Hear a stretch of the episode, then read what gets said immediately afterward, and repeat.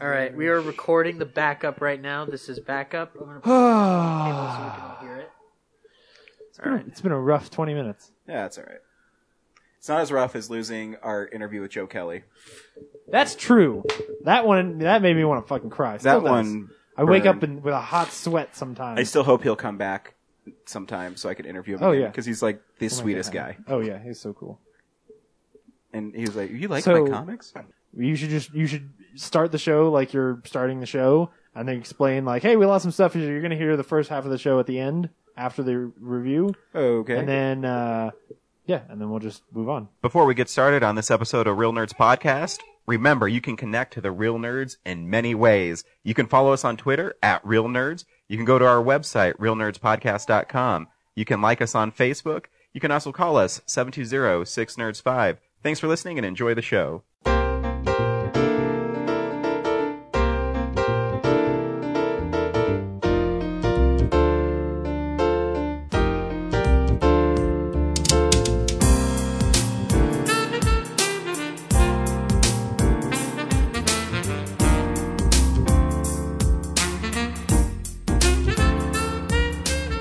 Welcome to Real Nerds Podcast, unofficially the official podcast of Denver Comic Con 2016 and beyond for the second time tonight. Ugh. If you're wondering why this is starting right now, uh, modern technology gives us many advantages over primitive man. I wouldn't call my six year old laptop modern technology, but yeah, But one of the disadvantages is if we lose something, it's gone.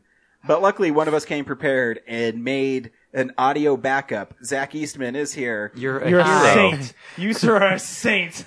The only Stop it! The Stop only- it! Stop Genuinely, it! like, like we're all, I'm sitting here and I'm like, well, we have to do the whole podcast together. And Ja- Zach just looks at me and goes, well, I have a backup.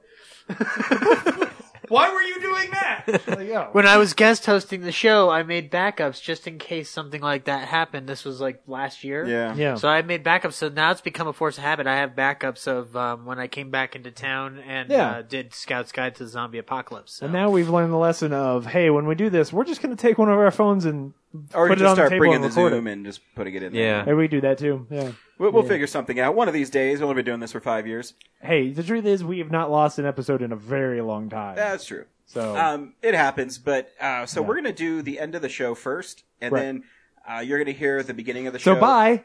No. so you're gonna hear the beginning of the show after we review "In the Heart of the Sea," which we saw this week. yeah. Because we're not sure about the audio quality on the backup. It sounded good when we were testing it, But it's going to sound like it was on a phone. So Yeah. it, it's just going to sound Different. Different. Different. Right. so, we're gonna give you the sweet, sweet sound of our voices first, and then. So thank you, Zach, for coming and belling us out no problem. Seriously. and being a Anytime, part of our show. of Yeah. course. Uh, so this is what we've been watching this week. I'm gonna pet the fake like graphic that's gonna go on the TV screen that no one's seeing. What? It's a podcast. Fuck.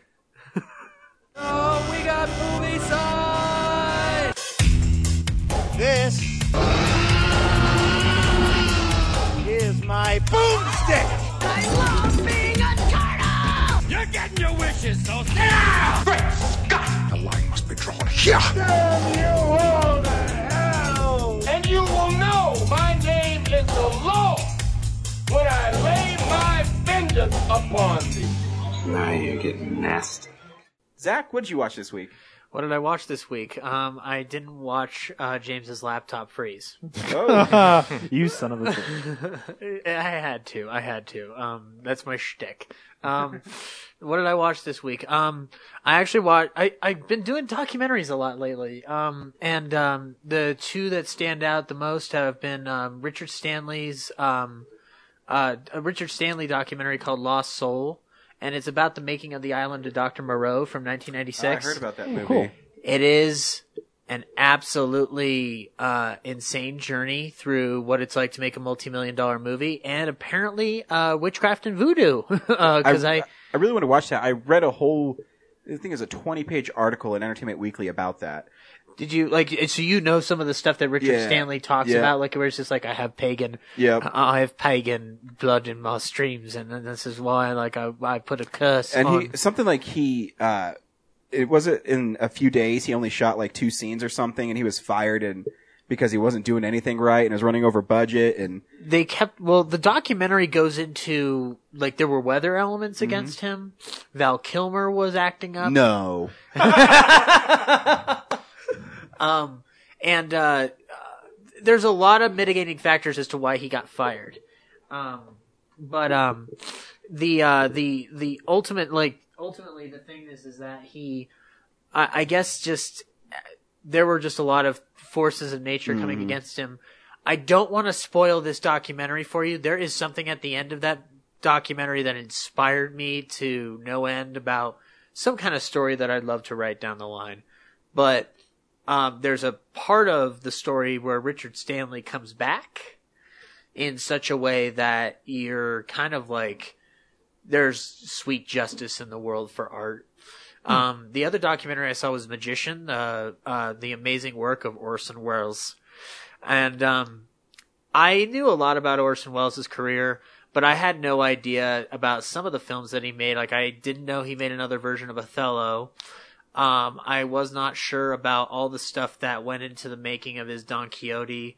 Um, and um, also, they talk a lot about his um, uh, coming back to America and essentially being like a, a, a plaudit for talk shows like just coming on and talking about his career, but he was living in a damn near poverty for most of his life because of just forces of nature again against an artist who you know clearly changed the scope of cinema that we know it like who doesn't know what citizen kane is regardless if you like it or not it's there and it's an influence on some people um so you know like I, I i it was a good documentary but there was there was it was a little too short for me i wish that there was a little bit more information about his uh, radio career because that's an extensive part of his life. Yeah. Um, but they do, do they do talk about War of the Worlds, uh, which is uh, if anybody doesn't know, he uh, he scared the world by making us think we were being invaded by aliens back in 1938. Which shows you how many people trusted the radio back then. Imagine if a podcast tried to do that now. Like it'd just be like, so why is the so if this if the invasion is happening, why is it not going up until next week? Uh, well, you know, we got to get sponsored by Audible and Yeah. um, and then as far as feature films go, uh, I saw Spotlight. Cool. Very, uh, very good contender for the best picture race. Uh, Michael Keaton's great in it. Mark Ruffalo's fantastic in it. Um, uh, what else did I see? I saw Victor Frankenstein. you were the one How person. is that? Yeah. Um, I was the one and I really wish that I could bring it back to zero. Um, actually, I didn't hate it, Okay. but there's something like, and, and you and I have had to talk about the classic Universal monster movies before. There's a point in the first 15 to 20 minutes of that movie where I was like, okay, I'm on board. I'm on board with this. And then it keeps going and going and going. And then it kind of ends on a cliffhanger note where, like, I'm just going to spoil it because I don't think many people are going to go see it. Most people don't know the movie exists. He creates the monster at the end, but they have to destroy it because it. It's a monster. it- it- it's a monster, and it, it's a, a quote unquote abomination against God and stuff like that. Like, 'cause I'm not going to get into the whole debate here. Right. Um, that's for another podcast called uh, "Was Mary Shelley a, uh, a Godless Fraud or Not?" Um, um, the uh, uh, the ending ends it in an Avengers like setup, which is like I've discovered that we were missing one element from the whole experiment: a brain. And I'm like, "Are you kidding me? Are you fucking kidding me?" I paid ten bucks for this ticket for a matinee at the Landmark. for some for some evil scientists to not think like, hey, if we're gonna resurrect some dude from the dead and patch him together from different parts of different people, do you do we need a brain? And he's writing this letter to Igor, and he says, like, sincerely Abby. yours, Victor Abby Frank. normal. Abby, Abby Normal. I lo- or, uh, remember the moment where he pans across the camera and it's like fresh, fresh, uh, fresh head, and he goes, I ain't got nobody, and nobody cares for me. Igor Frodrick. Um, so, um, my question was ultimately the best way I can review Victor Frankenstein is to just say the question is not how does this hold up to other Frankenstein movies. The question is how does this hold up to Young Frankenstein, and it doesn't. so that's my ultimate review of it. And then the last film I saw together with Brad was Trumbo. Um, What is that? Trumbo is Brian Cranston's turn as Dalton Trumbo, the writer who was blacklisted in the 1950s. Um, he wrote a film that you might have heard of called Roman Holiday. Oh, um, And Spartacus. That's the movie that uh, um, Kristen Bell was in it, and they ride around on a scooter. No, no, No? no. That's not the one. I'm gonna, we're gonna go back to the room and we're gonna have a whole film history lesson, buddy. Uh, Roman Holiday is a rom-com, um, essentially a, of the day with, uh, Audrey Hepburn. That if anybody has seen When in Rome, it's the same movie, but but older and much better. ostensibly yes um but um uh you know like trumbo is directed by jay roach who directed um the austin powers movies Uh, He meet has- the parents. and meet the parents and Yeah, um, don't leave out that great film. but he also directed an hbo film called recount which is a lot more serious and also um the game change which is um That's uh, that movie where Julianne Moore plays that woman. Yeah, that woman. Right, Yes, that woman.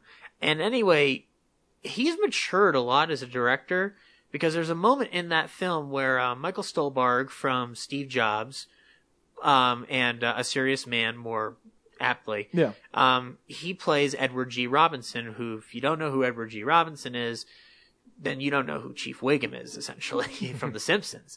Um, but uh, he plays Edward G. Robinson in and out of character because he didn't really speak like that, um, sadly, because then it ruins all my dreams.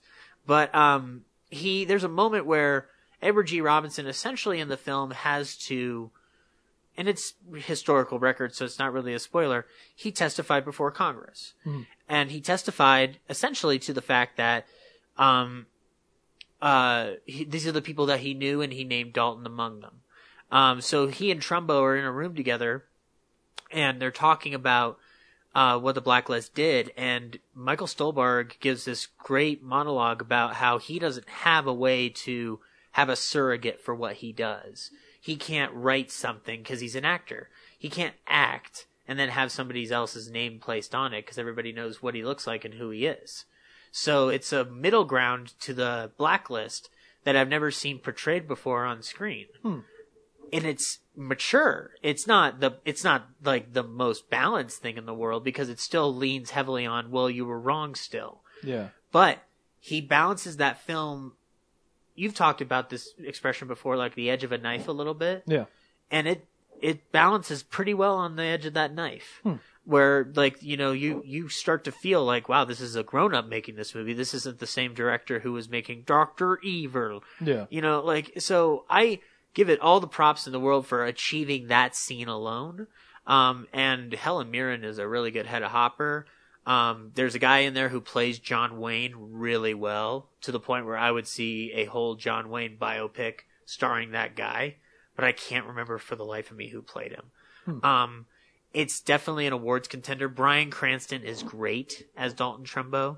Cool. Gives this wonderful performance, and um, uh, yeah, I, I- I would just go check it out. It's really, it's a really splendid film. Where's it at? Um, you can see it at the Mayan, at the Landmark Mayan. Um, and you can also, actually, no, you, you don't go see it where Brad and I go and see it. So I, we Shit. saw we saw it where I used to work for five years Oh, at okay. the Grand, at the Greenwood Plaza Twelve Landmark, Yeah. or not Landmark Regal, Yeah. and um, they got rid of their box office. They're selling their tickets at the concession stand, and the whole place has gone to shit. So go see it at the Landmark Mayan, where it's hey, it's a historical theater. Yeah. So, um, and then the last thing that I watched this week was I finally sat down and watched, um, uh, Star Wars, um, Clone Wars, Oh, yeah. the animated show Cool. movie. Yeah. Uh, wait, the the, the movie that came out from Warner okay, Brothers. but Yeah. not the not the original TV, sh- not the cartoon show, but the like movie that they made after the cartoon show. yeah, the movie Yes. they made after the cartoon show Cool. that's supposed to be the bridge gap. Yeah, that's actually the one I haven't seen. Um, you know, because I'm getting into Star Wars mood, and I've started watching the Clone Wars TV show, and I, I, I think it's actually pretty good. Yeah. In spite of all, George Lucas wasn't involved yeah, in the first two seasons. yeah, and and you know, like this movie is for kids. It's, it's for kids. It's it's unfair of me to uh, judge it because I saw it. I, I s- this is the second time I've seen it because I'm getting Star Wars up because I'm going to the marathon um, next week. Um, I think the problem with that film is is that it's just the animation. It's not even the story. It's just the animation. The animation looks like a Thunderbirds show Yeah. which is fine, but you know, part of Star Wars for me is it looking as best as it can, and this wasn't as best as it could be for me. and that the the cartoon show was was was like a drawn animation um if i remember correctly Well, there's a there, there's the one that there's the CG show, and Right. then there's the Jendy Tartavarski one. right Uh, the Jendy Tartavarski one is good. right The one that I saw was the CG stilted puppet one. it's after they started putting a whole lot more money into it like or theoretically like it got more attention like it got big and then george lucas got involved and it started changing and getting weird yeah, but they th- so far the show's really good. oh, okay good for what it is uh, in my in my opinion like it's not like it's not terrible um but the problem that i have with this is that christopher lee's performance is kind of wasted so is sam Oh. jackson's because they're Man. both in it wow and it's actually them yeah Oh, and, wow. and their performances are kind of wasted on this bad animation Yeah. so you know but overall not a bad movie it's for again it's for kids it's for my cousin hayden it's it's for him yeah you know it's not for us that's fair adults so that's all i saw this week cool Brad, want to piggyback off Trumbo? Yeah. Um, Zach covered most of it. Um, I liked it. I thought the, the script is really good. A lot of good dialogue and interactions. Uh, great playground for actors to play in. cool Um, uh, story is kind of similar. They kind of covered a lot of it in the Majestic. So just as soon, as you, Trumbo's a lot as, soon like- as you said it i was like you like the majestic yeah i love that movie yeah, just take out the whole theater part of the Majestic, and you've got um, oh that's the like part i like the the uh, the, Right. uh, the cliff notes The courtroom of drama, yeah. what Trumbo is. So, and it's just amazing that uh, just to peek into those people's lives, all those uh, writers who were out of work just because th- someone was on a witch hunt for them. yeah Um, you know, whether or not they fully believed in communism, you know, they just labeled themselves as it and yeah um, got taken to task for it. And then yeah, Hedda Hopper, like, uh, what a bitch. Not far off from the real person, so you can still say it. Had a hopper. What a bitch.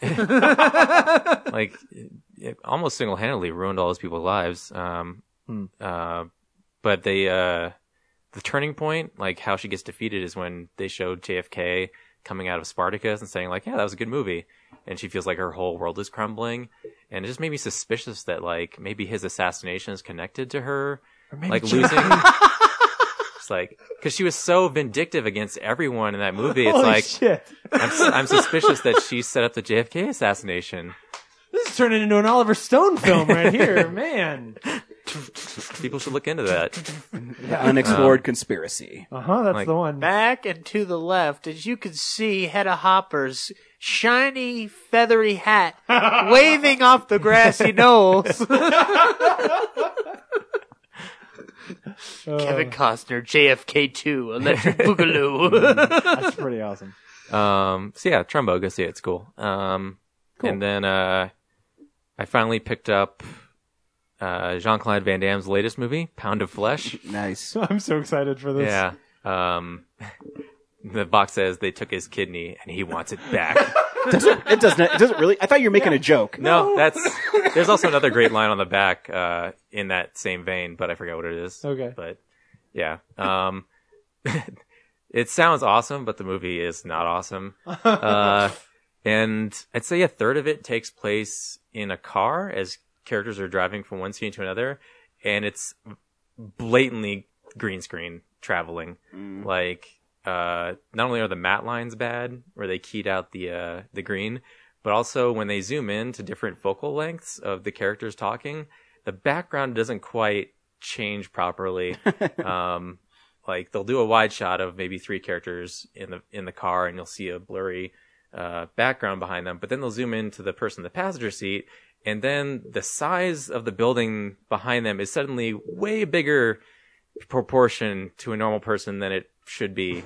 Um, See, what you don't know is that's all practical, and there's just some dude who's moving a screen with. there is special Crank. features on the on the uh, on the disc that show you know, there's there's a green screen around them, but there's also guys like above the car, just like moving little lights to like go through the cab because the the roof's been cut out. Yeah, and they're just like doing this, swinging back and forth. You can't see at home what I'm doing, but I'm just swinging my hand back and forth. These like elite or like fluorescent rods. um, so that's pretty lame. So Um, I don't know if this is the tagline on the back, but the, the poster that's on Amazon, the tagline there is The Black Market is about to get bloody. yeah, I think that was it. Yeah. So is he in it a lot, or is it one of those movies where he's on the cover and he's in it for like? no, he's one of the main characters, and then there's um. So the premise is Does he- this car blow up in the movie? Is there a big does Uh, he walk away from a exploding car in the movie? I don't remember. There was a part where I kind of stopped With a paying shotgun? attention. Okay. In a suit? Um, I don't think he wears that costume at all, though, and I, I don't think he wields that gun. But I don't remember it. But the Okay. premise is right away wakes up in a bathtub, kidneys missing, bloody sheets, starts flashing back to like you know where was I the night before, and they right away explain the whole night away, except for the fact like where did his kidney go? So he's showing like they're showing uh, him like having sex with this girl, um, and then uh, meeting at the bar, and then talking to the bartender, like all in flashback stuff as he's trying to like in that order?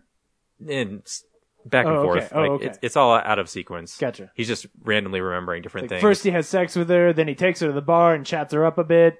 yeah. No, he, he runs into different things in the room, and they start to trigger different out of sequence stuff that he remembers. Right. Um, and there's like a, there is actually a, eventually finds uh, this uh, bookcase where there's instructions on how to, um, you know, take these pills, you'll feel better. Um, thank you for the kidney. Um, Merry Christmas. So Yeah. long, and thanks for all the kidneys. and then uh he calls up his buddies to come over and help him and uh i guess his brother's in town so um Did his brother take the kidney? uh it's hard to talk about this because if i'll spoil it no one's gonna watch it but me. No. um so he it's and his a Van brother Damme have movie this you just said was bad. No one is watching this. he and his brother have this past uh there you feel this tension right away Is it a past where Um, they both had two kidneys? stop derailing me we'll be here all night I know. So right away, you, you know, you don't know a lot about Van Damme, um, other than he's like a hired gun. But his brother, um, I think they're in town for a reunion, and you kind of get like exposition of um, uh, his daughter's in the hospital, um, and you don't know why. And also, he his wife died like a couple years ago, and so Kidney failure. cancer. Um, and then so he Van Damme assembles him and his crew to go track down like what happened to his kidney. Um, so they go back to the bar where it all he thinks it all started, and then there's this fight um, when the bartender pretends that she never talked to him before, and then uh, you find out that the bar is connected to the kidney theft, and then like one of the his buddies gets murdered in the bar fight, and then he and his brother have this conversation. Then you find out that um, you know, there's such an urgency to get his kidney back because his brother's his niece is in the hospital and No. she No. he was going to he was No. he was there in Thailand to give her his kidney. Um and then as you go along you, you uh, they start to bring up details of like, well why can't the dad give her the kidney? And then you find out that before she died, his wife fooled around with Van Damme and that the daughter is actually Van Damme's daughter and his brother's been taking care of her the whole time. Ah. So um and then he fights his brother? so Van Damme's kidney is the only donor that she can accept. And so they go track down they keep going to track down the people who took it and then they get to it turns out it's this big rich guy, um, super wealthy guy who Guy who took it. can't buy his own, you know, kidneys, yeah. uh, who can buy his own kidneys, Right. Um, but not the legal way apparently. Right. Um, but they fight through all his goons and henchmen, and this guy Drake, who's you know the opposite Van Damme badass. Played by Drake. No. Okay. Um, they find the old man, and then uh, you know he gets roughed up, and then Drake comes in, tries to stop him. He gets killed, and then they inspect the old man, and he has no has had no operations done on him. So like, well, where's the kidney? and then He ate it. they bust through this other room and it's the old guy's grandson got the kidney. And so And they kill him. oh also God, I can't believe I forgot this. The brother's like um a former priest. Sure. So Why the hell not? when Van Damme early in the movie when Van Damme is like searching through like the uh the hotel room, he finds a Bible in the desk drawer and he actually takes it with him and starts Goddamn spouting Gideons. sermons as he beats people with it. Smashing people in the eye with the corner of the book, knocking people out with the book, saying like proverbs. Um, Yeah Thou shalt not steal. Yeah. in that vein. Um, so yeah, it's it's uh, uh, his brother's man of the cloth, and then when they find that the the uh, old guy's grandson is the don- uh, kid who got it. Um, earlier, Van Damme said like, you know, I would do anything, like even kill people to save your daughter. With a Bible. Um, you know, what would you? How far would you go? And so when they finally um, get to the grand uh, the grandson, you know, the his brother's ready to fire a shotgun into this kid. and Van Damme's like, don't do it, man. I was wrong. You can't come back from this. Um, and then he, he lets it go. But Van Damme was injured in the fight. And he's been bleeding out this whole time. So when they go back to He's vis- also missing a kidney. and he's missing a kidney. So when they go back to the hospital, they basically say like, you know, sorry, daughter, you're going to die because we're not going to take it out of this, this grandson kid. No. 'cause- Uh, Van Damme bleeds out in the hospital and he's Oh. right, like, and then they give just him take kidney the to last one. Right. and, uh, So Saves her do- life. do they also find out that like Van Damme is also the father of the grandson of the bad guy? no, but there's, uh, this whole time the girl who he slept with, who, Yeah. uh, got At the the, people beginning, in to that they take his chats up kidney. at the bar. Yeah. um, they go to this uh, like summer home, and there's photographs on the fireplace. And she picks one up, and it looks exactly like her. And it turns out that uh, you know they picked her because she looks like, um, you know, his brother's wife, Right. His mistress, basically. Um, And now she's pregnant. Just with a kid that has coincidentally. kidney failure. no, but she ends up pair- pairing up with his brother at the end. Oh, the daughter. What? what? So he gets he basically gets his wife back in a way, No, he, no, he doesn't. but she looks like him. He just gets an evil woman who steals kidneys that looks like the she didn't woman steal the who cheated kidney. on She him. she just helped them steal a kidney, and she regrets it. That doesn't count. Yeah, This this film This has sounds more awful. twists and turns than in any movie, maybe ever. I don't know. Can you think of anything Ah. else? Uh, is it? This what you just described sounds fucking awesome. Is it worth watching now? no, Like because you, because I want to see a guy like beat somebody up with a Gideon. Like that sounds awesome. it would be a great midnight movie. I think, like Okay. in the vein of All right, yeah. not the Samurai room, Cop. but like uh, yeah, Samurai Cop or maybe Yeah. even Faithful Findings. Just yeah, the fact that he goes around like beating people with the Bible and. The, but there's no like great action, and uh, like I said, a third of the movie is them driving to places in Ugh. horrible green screen cars. All right, Um, never mind. but there is one like and the action is pretty much like hand to fist punching kicking Yeah. but there's one cool part where drake has van damme cornered and uh they cut this wide shot and he just like drops like he, it's almost like he takes all the weight out of his body and just kind of drops to the floor and side kicks drake in the shins Ooh, as drake pulls the trigger on his head yeah that was pretty that was a pretty sweet shot but that's cool. yeah Okay, pound of flesh I'm I'm really glad you told me about it. yeah because i bought that avengers steel book i got it for free so yep Good, cool. James, what you watch this week? Uh, so I only got two quick things. I'm I'm watching through, but not. I'm about halfway through uh, the Man in High Castle, uh, which is good. Um, I'm not. I'm excited to be done with it because I th- I I want to know where it's going because I like right now I feel a little bit lost. You know, um, like I feel like they're setting a lot of stuff up, but you know I'm like five episodes in, so I'm like I, I I'm interested in the characters, but there's this mystery that's you're not really taking it anywhere. Um, so anyway, uh, but I think it's good. I think it's worth ch- checking out.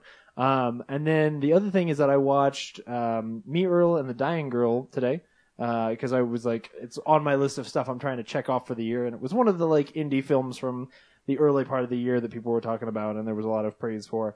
Um, And this movie is really conflicting because I I think it's very it's well made. Uh, it basically tells the story of this kid in high school who's really weird and doesn't really have any friends because he like he intentionally he understands all of the like little social subgroups in his school and he understands them well enough that he knows how to completely stay out of them and be as invisible as possible um, so that like he doesn't have to be a part of any weird politics or anything um, and then he's got this kid earl who's his friend and they make little like they make shitty films together. Um, Brad, this may sound familiar to you. What they do is they take movies that are popular and famous, and then they change the title and make the title dumb, and then they film a short film to uh, to match the new dumb title that they came up with. Um, so that's what you know these kids do, and they, he he doesn't really like them. Um, they're not particularly good. You see some of them, and you're just like they're just wacky and weird. Um, and they have an obsession with Werner Herzog. Um, so there's a lot of just like he and Earl like will just go to this closet for lunch and eat their lunch in this closet and, and watch Werner Herzog doc- documentaries, um, which that's pretty awesome actually. They're not Um, sweeting movies. They're they're not sweeting them like it's like a They're combination. not remaking them. They're like Right. making a pun based on them or something. Right, exactly. So they'll rename the movie. I wish I could remember one uh, like um Instead of Star Wars, like Star No, Wars. but it's really weird. it's really weird stuff. Like one of them is a box of lips now, but it is uh, it is about um, a box of uh, tulips. So they're shortening the word tulips to lips, and so that it's it's a box of like it's these guys in a war, and then they find a box of lips. I it's dumb shit like that. Like that's what they're that's what they these guys do with their free time, um, which is cool. Uh, and then they beat this girl, and she's dying.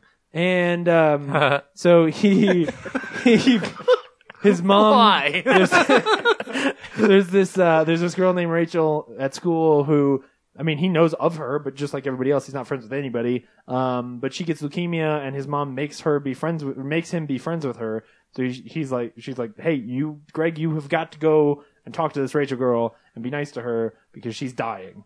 Um, and he's like, that's really awkward. What am I supposed to do? Like show up and be like, hi, now that you're dying, I want to give you some time. Like whatever. Uh, but that's exactly what sh- he ends up having to do. Um, and then they end up being friends, and like there is this little story about like her struggling with going through chemo and him having to learn to actually get friends. So here's the problem. So this movie takes basically every tool and gadget and gimmick that we've seen in every super indie coming of age movie from the last five years and shoves just all of it into this movie. Um, like the dialogue sometimes is real quippy and weird, like it's a Juno, and it's got like subtitles where it'll, you know, it'll cut to a different scene and it's like, here's the part where such and such and this.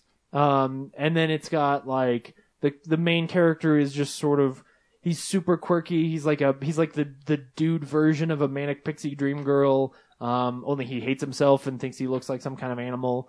Um, like it just it, everything reminds you. It, everything seems like something you've seen before. That's really the problem.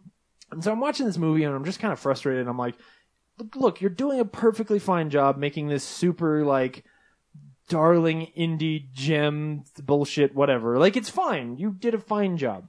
Um, and then the end happens, and um, there's a scene at the end where they take this there's this like little there's this little speech that the guy who plays Shane um, gives this little speech about like because uh, when they're worried about whether or not this girl's gonna die um, he gives this speech about you know some uh, he, he was like I never really knew my dad and I thought I thought of him one way and then he died and all these people were telling me all these stories and so he, he's making this argument that like sometimes when people die you know you learn so much about them after they're dead and there's it's like their story continues on and you still get to um, experience a lot more of their life because there's there's all this stuff that they were hiding or that you just didn't see through your relationship with them at the time um, and there is this scene later um, under some other circumstances that like it, they they do that really well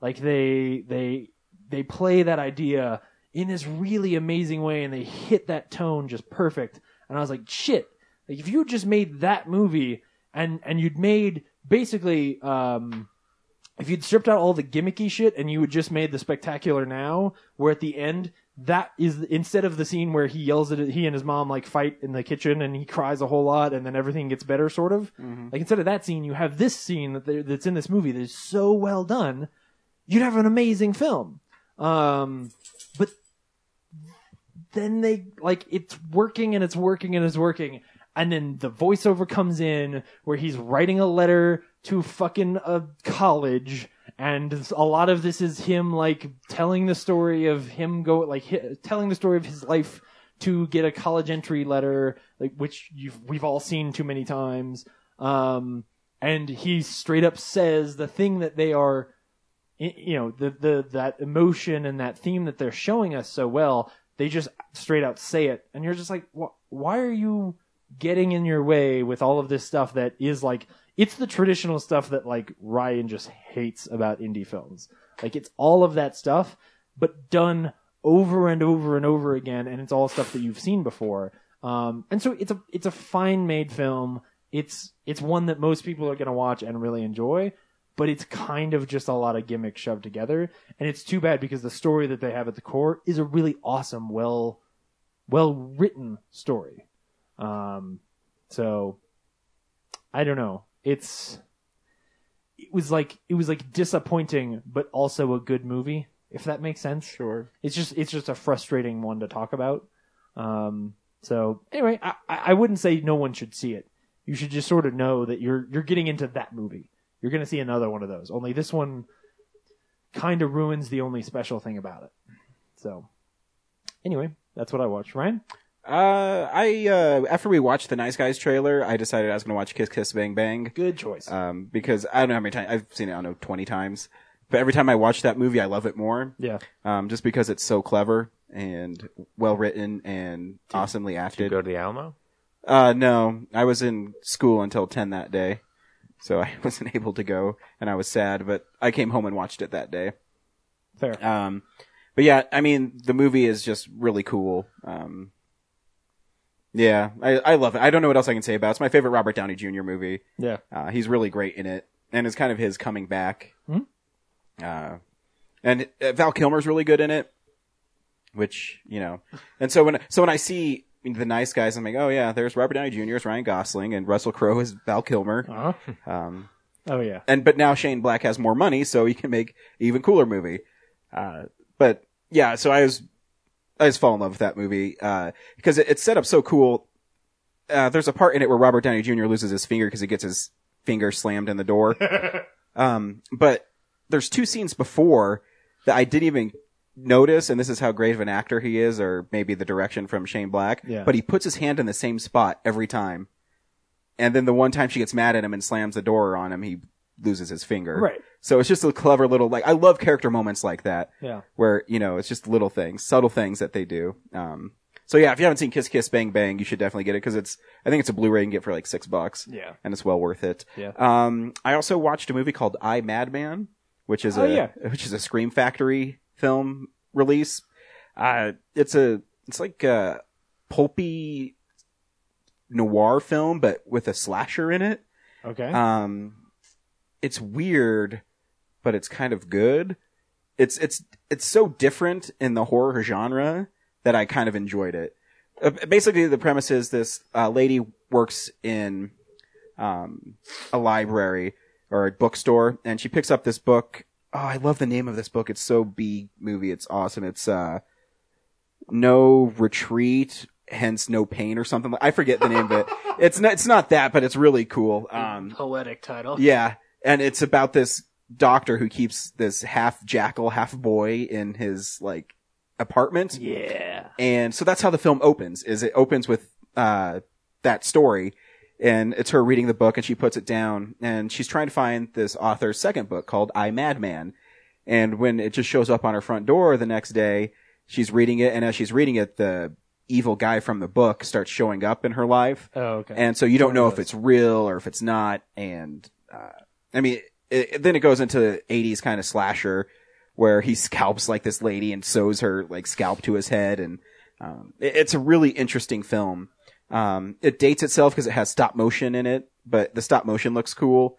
Uh, you can even see the strings sometimes. I mean, it's 80s charm. I don't, Yeah. I don't mind it at all. Um, so yeah, if you're looking for like kind of an offbeat horror film, I, I- it's not a great film, but it's not a bad one, and I, I respect anything that tries hard. And, and the director is really cool because he even did uh, really harsh reds a lot um, to give it that kind of pulpy feel. Uh, and anytime the uh, the slasher guy was on screen, there was fog and things to make it more surreal. Uh, it just kind of loses it at the end, but Hmm. that happens to a lot of horror films.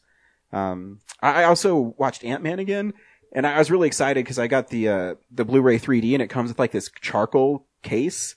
So it comes with like the normal slip case. It has a really cool Ant Man like moving, and then you take it off, and the Blu-ray case isn't blue or red; it's charcoal. Hmm. Mm-hmm. Uh, so I, I think it's cool when they change them up because I think if you get the standard edition of Ant Man, it doesn't have a slip on it; it's just a black uh, case. Yeah. Um, and they did that with Avengers: Age of Ultron too. Yeah. Um, Except it was red. yeah, but yeah, so like the Avengers Age of Ultron is like a solid red if you get standard, but if you get the 3D, it's like a candy red where it's kind of see through. Hmm. So they look really cool. Um, but Ant Man's still a really fun movie. I had a lot of fun watching it again. Uh, I I I love the part where he's trying to get convince Scott to uh, Michael Douglas character Hank Pym is trying to convince Scott to help him out, and he says, "You know, Scott, I believe everybody gets a second chance. Whatever you want me to do, I'm tired of breaking in and stealing shit." Scott, I want you to break into a place and steal some shit. okay.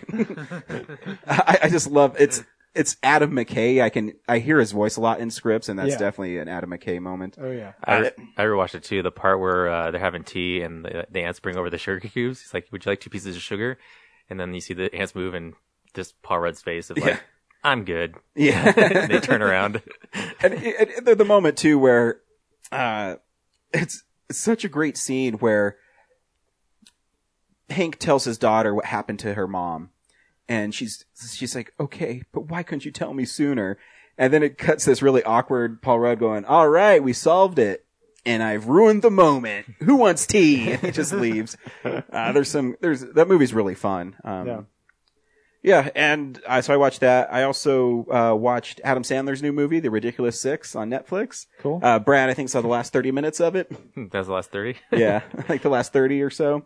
Uh, it's not as bad as when I read reviews. I, again, I have a soft spot for Adam Sandler, Yeah. um, but I don't think it, uh, Brad laughed at some moments. I mean, it's stupid, but it's not like horrible. Traditional Sandler. It it would be decent enough for like a direct to DVD release. Yeah. Like if this is in theaters, people would have been like, Well, yeah, I mean, "So, yeah." But what I frustrated. got from it too, though, he would not put as much effort into it as if he got a theatrical. Yeah. In it, basically, he plays uh, a white guy who was adopted by Native Americans, and he have, he never knew who his father was. But one day, his father, played by Nick Nolte, shows up and says, "I've been looking for you, son."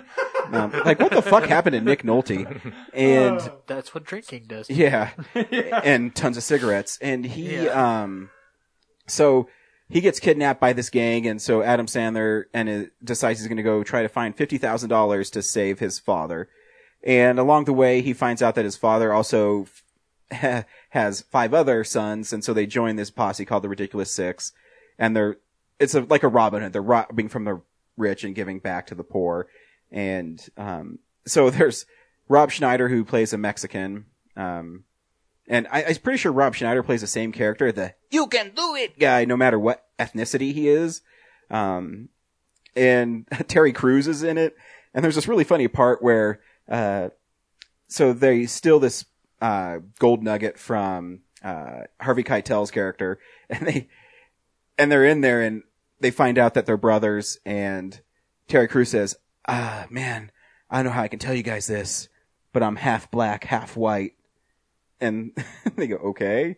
Like it's a big bombshell. Then later in the movie, he says, "You guys don't know how great it felt that I told you that I'm black." He's like totally black. it's like, uh, and Vanilla Ice plays Mark Twain. Um, Oh, that's what? yeah. yeah. and That was funny because uh, he plays Mark Twain, but it's like ra- modern Mark Twain. yeah, modern Mark Twain's like, "What's up, homie?" he's not a southerner. Yeah, he's like, "What up, homies?" Yeah. he's dancing and shit. and David Spade plays General Custer, and uh, but there's so many like funny little bits. What was his line where he's like, "Yeah," uh, someone said something about his blonde, long yeah, blonde hair. He yeah says, White Earp's like admiring his hair. Yeah, he said, "Yeah, I would go get a haircut, but if I went to my new barber, it'd be like my hair was scalped, and I don't need that to happen to me. it's like stupid lines like that is pretty funny. Who does Sounds John about- Lovitz play in the movie? Because I saw him on the cast list. Uh, some poker some dealer poker, yeah, guy. Uh, Um, Jorge Garcia's in it. Oh, good. There- no, there's tons of like really big people. I mean, and there's like funny parts. So Harvey Keitel plays this gangster who's smiling, and he's only in it for like ten minutes, but so he's gonna kill Adam Sandler and all the other guys, and Rob Schneider's riding his burro, and he hits him in the head with the shovel, but it decapitates him. so his body's still like going around and shooting, and it's shooting his head lying on the ground. And Rob Schneider's like, I only meant to hit him with it. I didn't mean to decapitate him. It's, it's stupid shit like that. Or Adam Sandler turns into a tumbleweed Yeah, when he's just I don't magically know. turns into a tumbleweed. I don't know. It's, it's so bizarre, and but I still laughed at moments. I don't think it was horrible. Yeah. Um, th- there's Will Forte plays a leader of another like the Left Eye Posse, and Steve Zahn's in it. And to get in the posse, they made him dig out his eyeball with a spoon. And so when like they show this in the shadows, and he's like, "Ow, ow!" and he's like, "Oh, it's hanging off," and it's like dangling, like hanging.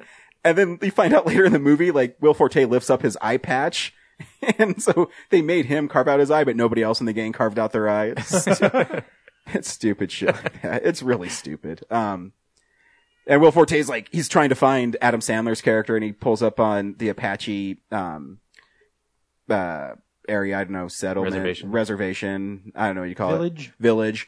And he's like, "Hey, Beaver Breath. And the chick looks over and says, How does he know my name?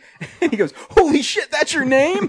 Who's that? A diarrhea stick? it's so stupid. But um, I- I- the big controversy about it being offensive, it's not offensive. It's like stupid, like high school, middle school humor. ju- Yeah. juvenile humor. but Yeah. it's not like anything like majorly Yeah. like. Like the worst thing is Steve Zahn says, I don't like them engines. Okay, Yeah.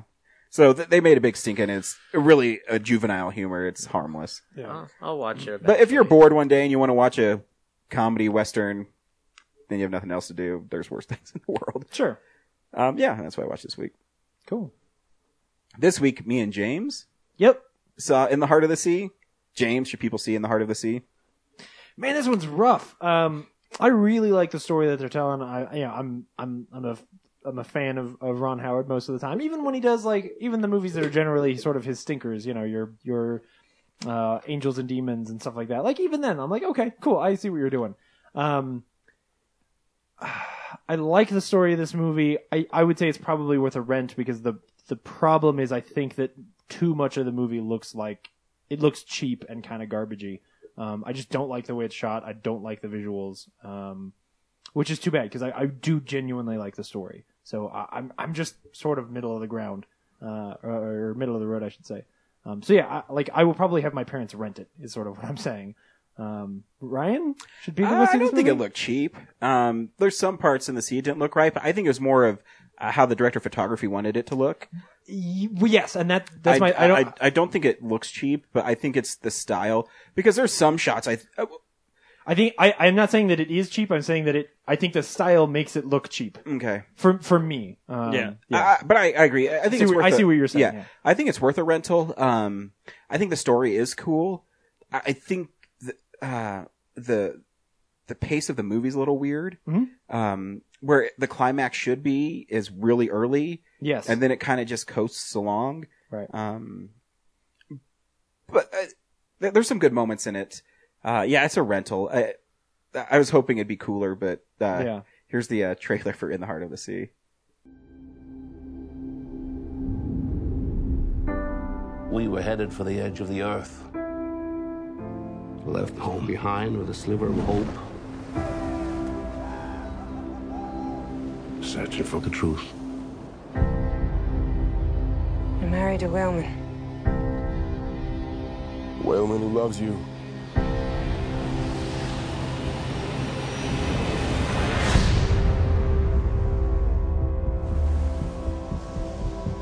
Promise me. Just come back. Promise.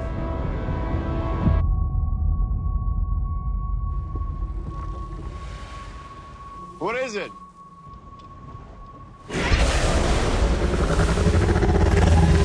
Hold on!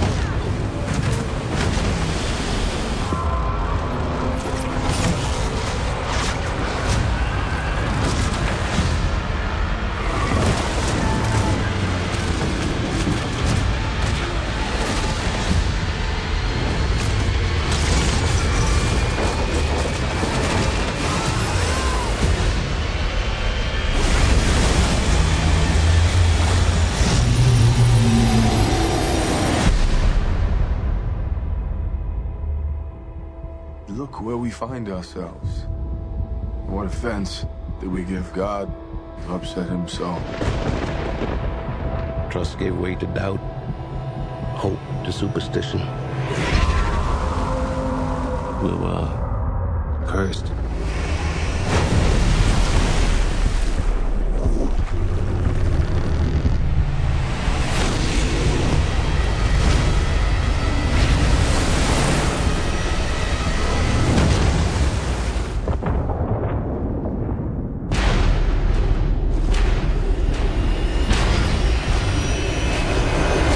It's just a whale.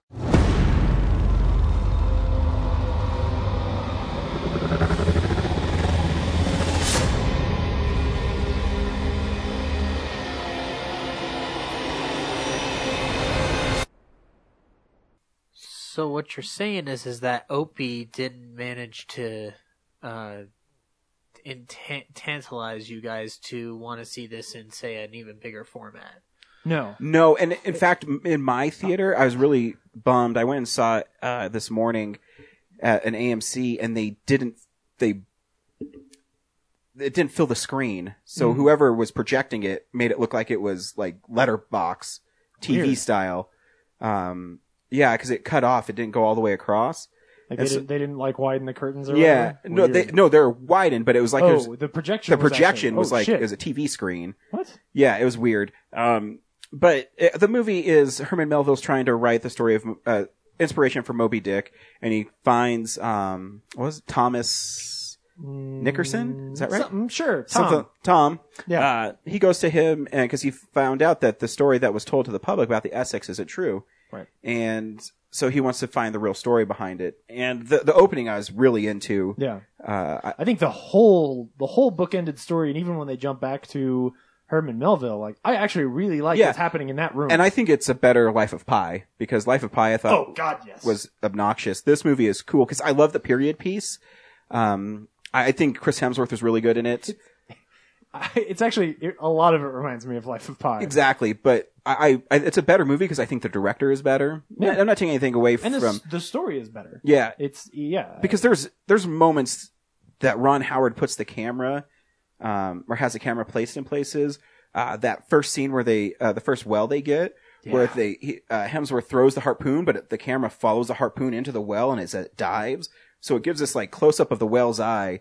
And it's just going deep, and it's really, uh, really well done. I I mean, the movie shot really well, um, but the director of photography made this weird choice of it's like kind of grainy, but like the colors are really saturated. and yeah, and it's Um, like it's like too often too bright. Yeah, it's Like, weird. you know, like he'll he'll put the camera because he'll put the camera in some places where you're close to stuff, like you're close to inanimate objects in the foreground, Mhm. and and then you've got like it, it almost feels like this fisheye effect. Yeah. Um, and then there's there's often it's man, it's hard to describe. So then you've got actors in the background, you know, working on a boat or whatever. Like this isn't for Mhm. dialogue scenes. And then like water will splash up on the camera, and so you've got like water on the camera, something right here in front of you, stuff happening in the background Yeah. that's out of focus, and it's all way too bright. Yeah, And you're it's just like- weird. it- it- it's it's hard to look at.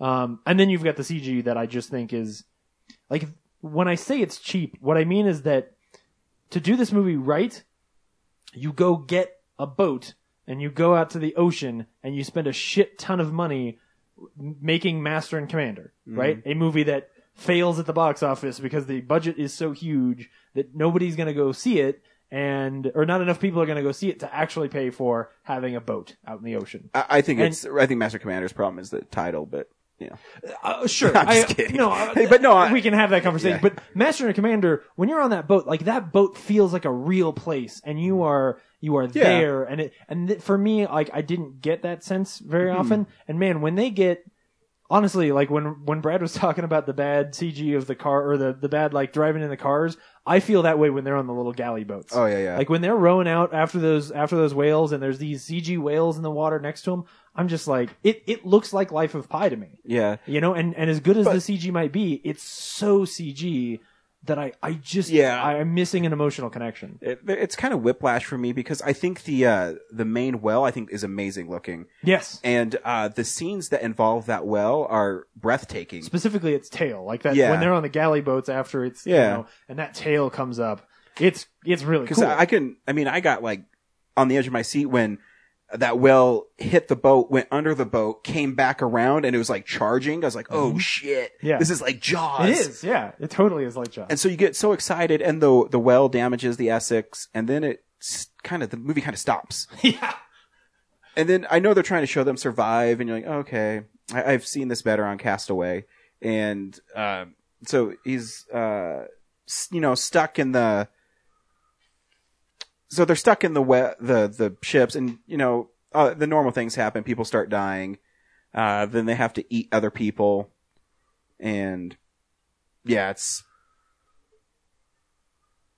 Yeah, Yeah. I mean, I I agree with you. Like, I, I think that if they if they had built more into the early part of the movie, um, and had the the climax sort of be the the sinking of the ship, mm-hmm. but the the problem is that the emotional climax is the eating of the people. yeah. Because that's the scene. I mean, that's the scene that I love the most. Mhm. Is actually when they pull completely out of the story about the man and the whale and back to Herman Melville and Yeah. Tom and his wife. Oh no, that's amazing. Like, bec- that scene's fucking amazing. Yeah. It's so good. Um, because basically, I mean, uh, I guess spoilers, but like when when he, you know, he's he's clearly so haunted by this whole story, and you don't know why. Like honestly, I, in my mind, I was just like, well, what what? Is, it almost fe- seemed cheesy uh, early Mm-hmm. on because I was like, what like. Like, ooh, he's really haunted by the fact that he's seen a monster whale, Yeah. and nobody believes him. Like, Yeah. I wasn't gonna buy that. And so then when you get the real meat, which is oh Ah. shit, shit. When you get to the real heart of the problem, fuck. Ah, you did it. Fuck, and because he says they eat the fuck. Yeah. When you get to the real core, There did I we say go. core? When you when you get to the real core of the problem, which is that he's like, I've eaten people. Like that's his problem. Mm-hmm. Is that he's he's terrified that if other people find out that he's eaten people to survive, that his wife won't love him and they'll all look at him like he's like he's a freak and an abomination. Like he has this huge guilt and he's carried it from when he was the kid in the in the in the in that boat to now he's this old man with this big bushy beard who spends all of his days drinking and making these ships and bottles. Um, like that story is Yeah. amazing, and what a great character to tell me. But you're right. Like a- a- as as far as the momentum is concerned, you end up spending. 30 minutes 20 minutes just in these boats with these guys slowly Yeah. And- deteriorating and and that's- it looks good Yeah, and that's what I mean. But- like he he t- he says that part, and then there's another like 15 minutes of him in the boat. Yeah, they go back to the boats. I mean, I know they're trying to tell the story, but I think you Right. should have told that part and then showing them getting rescued because uh, because even the scene I actually I love the scene too at the end um or Chris Hemsworth and the captain have to go in and do the inquiry. Yeah. And Chris Hemsworth's like, no, I'm not going to do that. And he leaves and he has that scene with the kid. And I think it's a great scene. Yeah. And it kind of has a cool where he walks away and you're like, oh, what happened to him? And to me, that's good. But you had to slog through another 20 minutes of them on the boat. Yeah. And for them to, and I guess too, it's, they notice that there's land and then it's like, there's land and they're like, oh, we're going to see a rescue. And we were rescued. Yeah. Okay. I guess that's it. No, I agree. Um, the uh, the movie looks cool. I, I mean, I Mm-hmm. think um, it's uh, Ron Howard is a great director. And Hemsworth does a great job. Yeah. So does the guy who plays uh, the captain. Yep, and Um, uh, I think there- uh, the story- Spider Man's in good hands. The story of their rivalry is Mm-hmm. fantastic. Yep. Uh, That was a good scene though, where he came in uh, when he was going to relieve him of duty. That's a cool scene. It's Uh-huh. a great scene. They Yeah. could have more scenes like that. Yeah. Yeah. uh, but yeah, I mean, it's it's not. I mean, it's no Mordecai. Um, no, it's a fine movie. it is. It's just it's just flawed. Yep. That's all. You know. Yep. I s- yeah. So so rent it. Yeah. You'll, it's better than Life of Pi. I'll say that. No, Oh, for sure. No matter what anybody says. Brian, what do we see next week? Uh, I forget. Okay. Well, we'll have to figure it out. Stay Yeah. tuned and we'll we'll talk about it. Yeah. on Well, maybe Thursday. we'll tweet out what we're seeing. Yeah. Are we doing that Star Wars mashup stuff? Uh, maybe. I mean, now's not the time to talk about it. We can talk about it after we're done with this episode. Well, Oh, I thought your idea was to. Yeah, but not Oh. in this recording. Thanks, Brad. Brad, can I end the episode? Yeah. Okay, Bye. great. Bye. We'll see you next week. May the force be with you.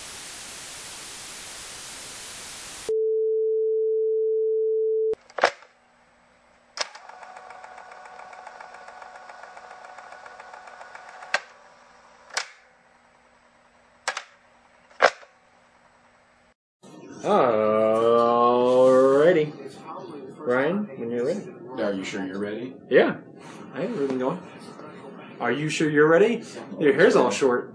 Uh, You look like you look like. because I wore a hat all day. Oh, is it? I need a haircut. Yeah, it made They you look want hippies in the younger. Police force.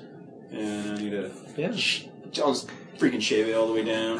Get it high and tight. You look like you did when you were on the um, uh, oh shit the, the the what was that lady? That lady with the TV show where you were like, Ricky Lake? yeah, hey Joe, I want to bang your girlfriend.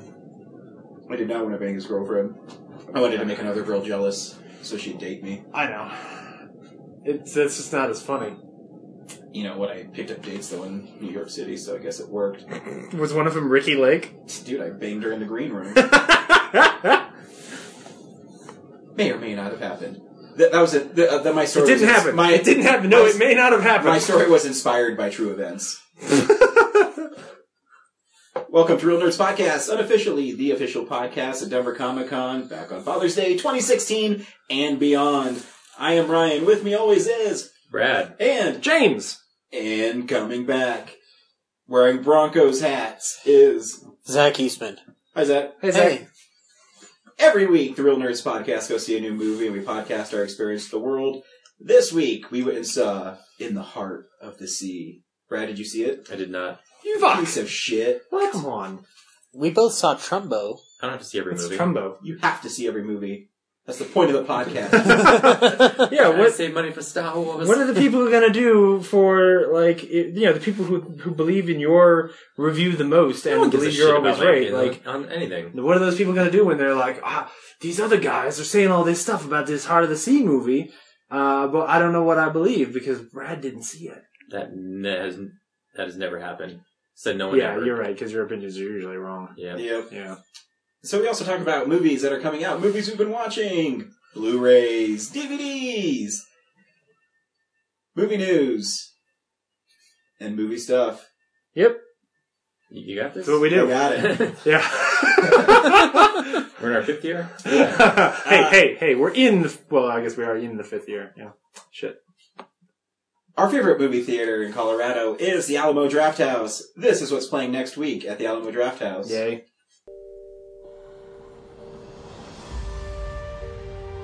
Who are you? I'm no one.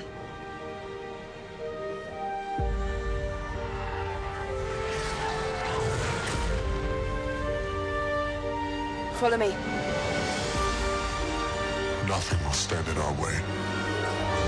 I'll show them the dark side. I don't know your name. Finn, what's yours? I'm Ray. You might need this.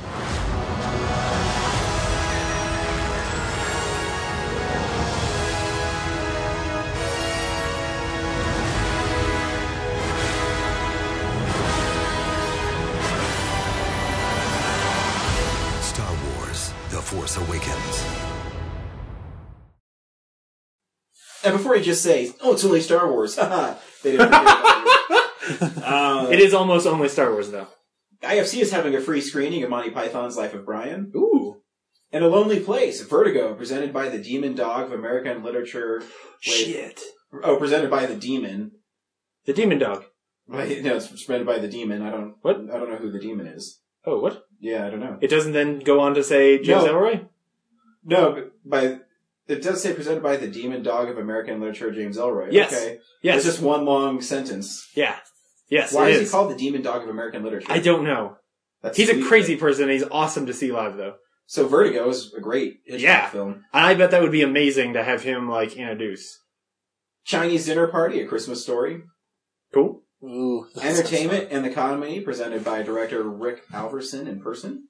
Okay. Science Friction, Attack the Block at 35mm, hosted by the AV Club senior writer Jason Heller. Victory Vanguard presents Seven Samurai. Ooh. And if you guys didn't know, Thursday, you can see Brad watching Star Wars The Force Awakens at the Alamo Draft House. That's right. You can just You you in can get front of me. tickets to watch Brad watch Star Wars. Uh, you know what's weird is they have Batman Returns tomorrow night. I keep trying to like check on tickets, and Yeah. it says still not being sold. Weird. I'm like, it's tomorrow. Um, Maybe they don't have them Maybe they know they online. don't. Maybe they don't. They know they don't need to actually sell tickets to that movie because no one wants to see it. Uh, Might want to see. I want to see Batman throw a dude down a manhole, dynamite strapped to him, and he blows up. Yeah, I want to see him throw a fireball at you know, clown. We didn't talk about this, but last week, you know, when we talked about the trailer last week, he has a rifle in that trailer. Is the internet on fire? Like, did people like protest Oh, yeah. or yeah? Is that going on? They're very Really? confused, but are it's people like- pissed off? It's not an AK-47. It's probably like some kind of a grappling gun, a grappling gun, or maybe it's some chemical gun that you know. Yeah, or maybe it or shoots. maybe, or maybe he devised a gun he shoots at Doomsday. yeah, yeah, maybe like, has he, the yeah, antidote maybe or it's a something. crazy fucking nuclear laser weapon thing that kills aliens from other planets. Wait, Yeah. why do people care that he has a gun? Or it's a stun I don't know. I don't know why anybody cares about that movie. Zach, how you doing? I'm doing fine. what if it's a happiness gun? what if it shoots Yeah. out sparklers and rainbows? He stole it from the Joker, and it makes people laugh. Yeah. Ooh. Oh. That'd be a cool twist if it turned out to be like one of his. What if he's the Joker? What if? No, that's stupid. What if that movie never comes out? What if he gets blasted with, you know, Scarecrow's fear toxin and he's the Joker and he kills Robin and then he comes out of it, he's holding his dead body and on it says, haha, the joke's on you. And the movie ends with him going, no! Could, it, could could we then say that like the whole he he basically dreamed up Superman in a nightmare and and Wonder Woman and none of that stuff actually happens in his universe? I don't know, I think it looks cool still. If they go with It Ryan's does. I'm idea, just being a hard ass. if they go with Ryan's idea, it needs to be executive produced by George Lucas. What No. if Batman v Superman and Civil War are the same movie? Oh. Dude, they should make a Batman versus Spider-Man movie. Fuck yeah, that would be cool. No, Batman versus Captain America and Spider-Man versus, um, Just just just do just straight Justice League versus the Avengers. Oh, that and- would be sweet. Which actually is like you know what next year's box office is, but still, um, the movie that would be great. cost $500 million. Yeah. Guys, we get to live Justice League versus Avengers Yeah. in real life, technically. Yeah. Well, we know the Avengers Civil War's gonna win. Well, yeah. Yeah, probably. That's why they moved their date. That's not fair. I shouldn't judge that movie before it comes out. You're right. Except for the Civil War, which we can judge and say that it's probably going to be real good. Yeah. I know I was reading a really cool interview with the Russos, and um, they asked, they said, "So was Spider-Man always part of your plan?" I said, "Yeah, uh, we always wanted him in it, and we wrote the script with him in it." And Marvel came to us and says, "Yeah, you know, we're trying to work this out right now, um, but if it doesn't have a plan B," and they said, "Yeah, we have a plan B. We didn't have a plan B."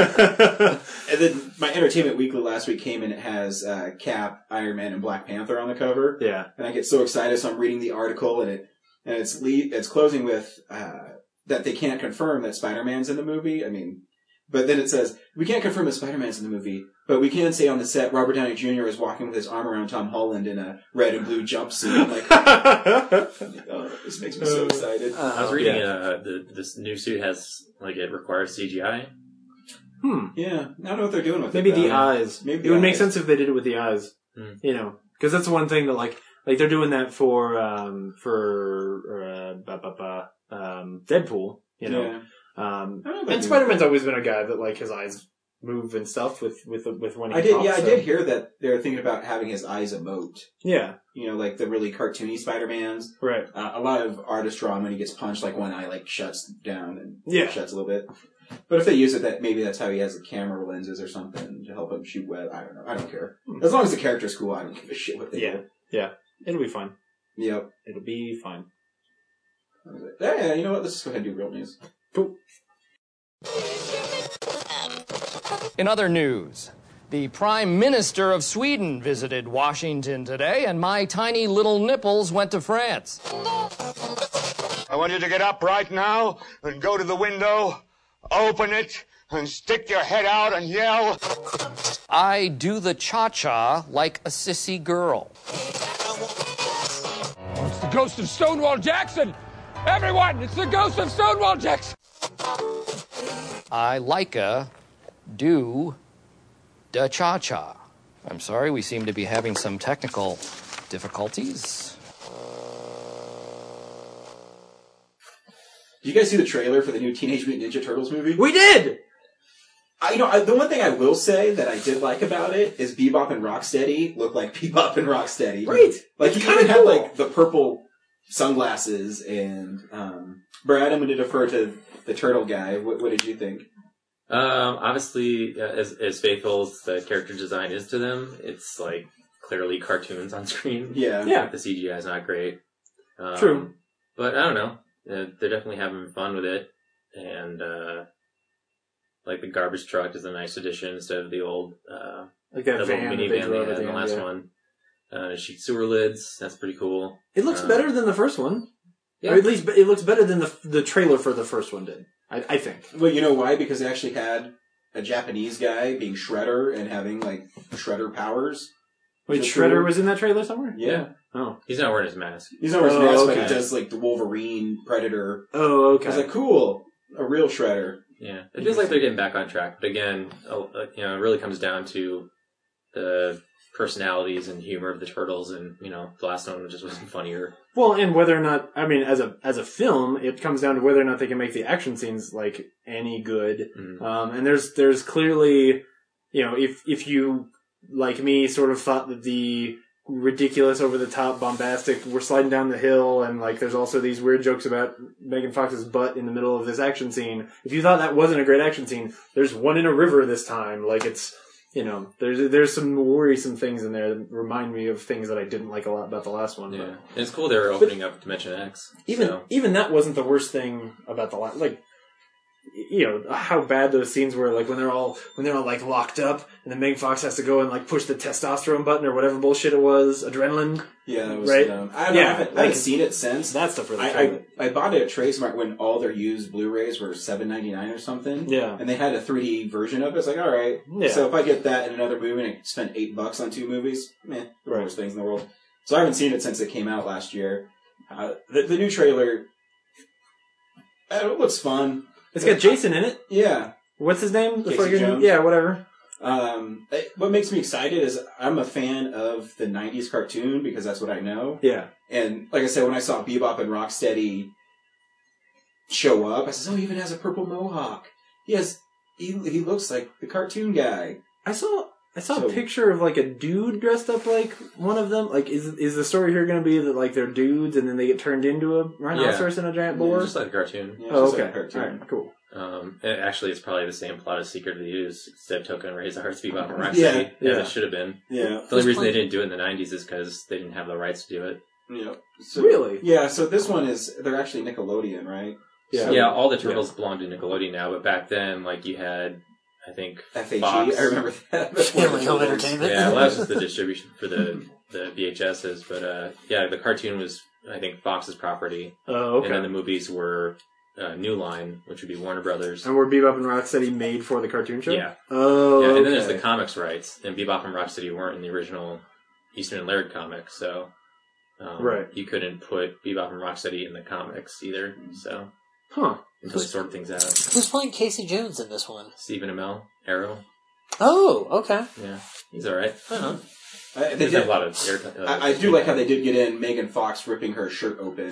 No, she's tying it. She's putting more clothes on. Did you see the preview I think. trailer? My the hope for the is that trailer? she's putting more clothes Well, no, on. I got the the thing that she was making like a midriff for herself. Yeah, she was like tying the thing. Yeah. So I guess the question is there was she not wearing a shirt before or is she untucking her shirt and showing more mid I mean I get you know what Classic only seeing Michael the Bay. film will know well, yeah like how She's probably just walking to distract a security guard or something. This is the kind of tension that he builds that I, I just Mm-hmm. I have to see his movies to find out whether or not she's putting more clothes on or taking more But clothes see, off. then you see a trailer for the Benghazi one. Like, oh, he makes pretty sweet action scenes. Yeah. Well, they technically not making this movie. He's not, but if he influences it, Oh yeah, all day. He's making the notes in Yeah. the studio. but again, I, I was actually surprised. I mean, I thought it actually didn't look too bad. Yeah, yeah. I, I don't. It it looks like a kids movie where some kids are playing with like Ninja Turtles and smashing them together, and like it's like what you were dreaming of when you were playing with Ninja Turtle toys. Like that's what it feels like. I was watching. It's that what clip, it's though. what I have to try to to give the movie as a you know. And I hope too that you know, obviously they're going to be working on it some more, so maybe the CGI will be cleaned up a little bit. Oh yeah, But- yeah. Otherwise, I say just this should just be a fully CGI movie. yeah. Yeah, because TMNT was cool as a as a like you know fully CGI thing. You know, Yeah. not necessarily you know. And Tyler Perry as Baxter Stockman is weirdly okay. Yeah, no, I, Is that who that really was? Yeah. Yeah. Oh, okay. I kept, I watched the trailer twice, and both times I was like, "Who is that guy? Is is it him, or am I just racist? Like, is it a is it just is it just a black guy, or is it Tyler Perry?" And I I felt really bad about it, but I'm glad to know that it was Tyler Perry. So yeah, good. with it. Yeah, not the only trailer that we got this week. Mhm. Uh, not even close. Uh, so we also got the trailer for X Men uh, Apocalypse. Mm-hmm. Not Ivan Ooze. Apocalypse. Right. Yes. X Men Ivanhoe's. Um, what are, are any of us really like big X Men like comics fans? I am. Yeah, I Great. love the X Men. Um, How did you like the trailer? well, I like what they're doing. I like what they're gonna do. Like what what it seems like they're gonna do with it, which is, but like my problem with the whole uh, X Men origin stuff has been that this is a little nitpick, but Xavier's not bald. But then they Oh, show that. don't wait. Then they show in the trailer. They show that quick clip of What a him finally bald, and I'm like, cheesy, like, like and I was just like, oh okay.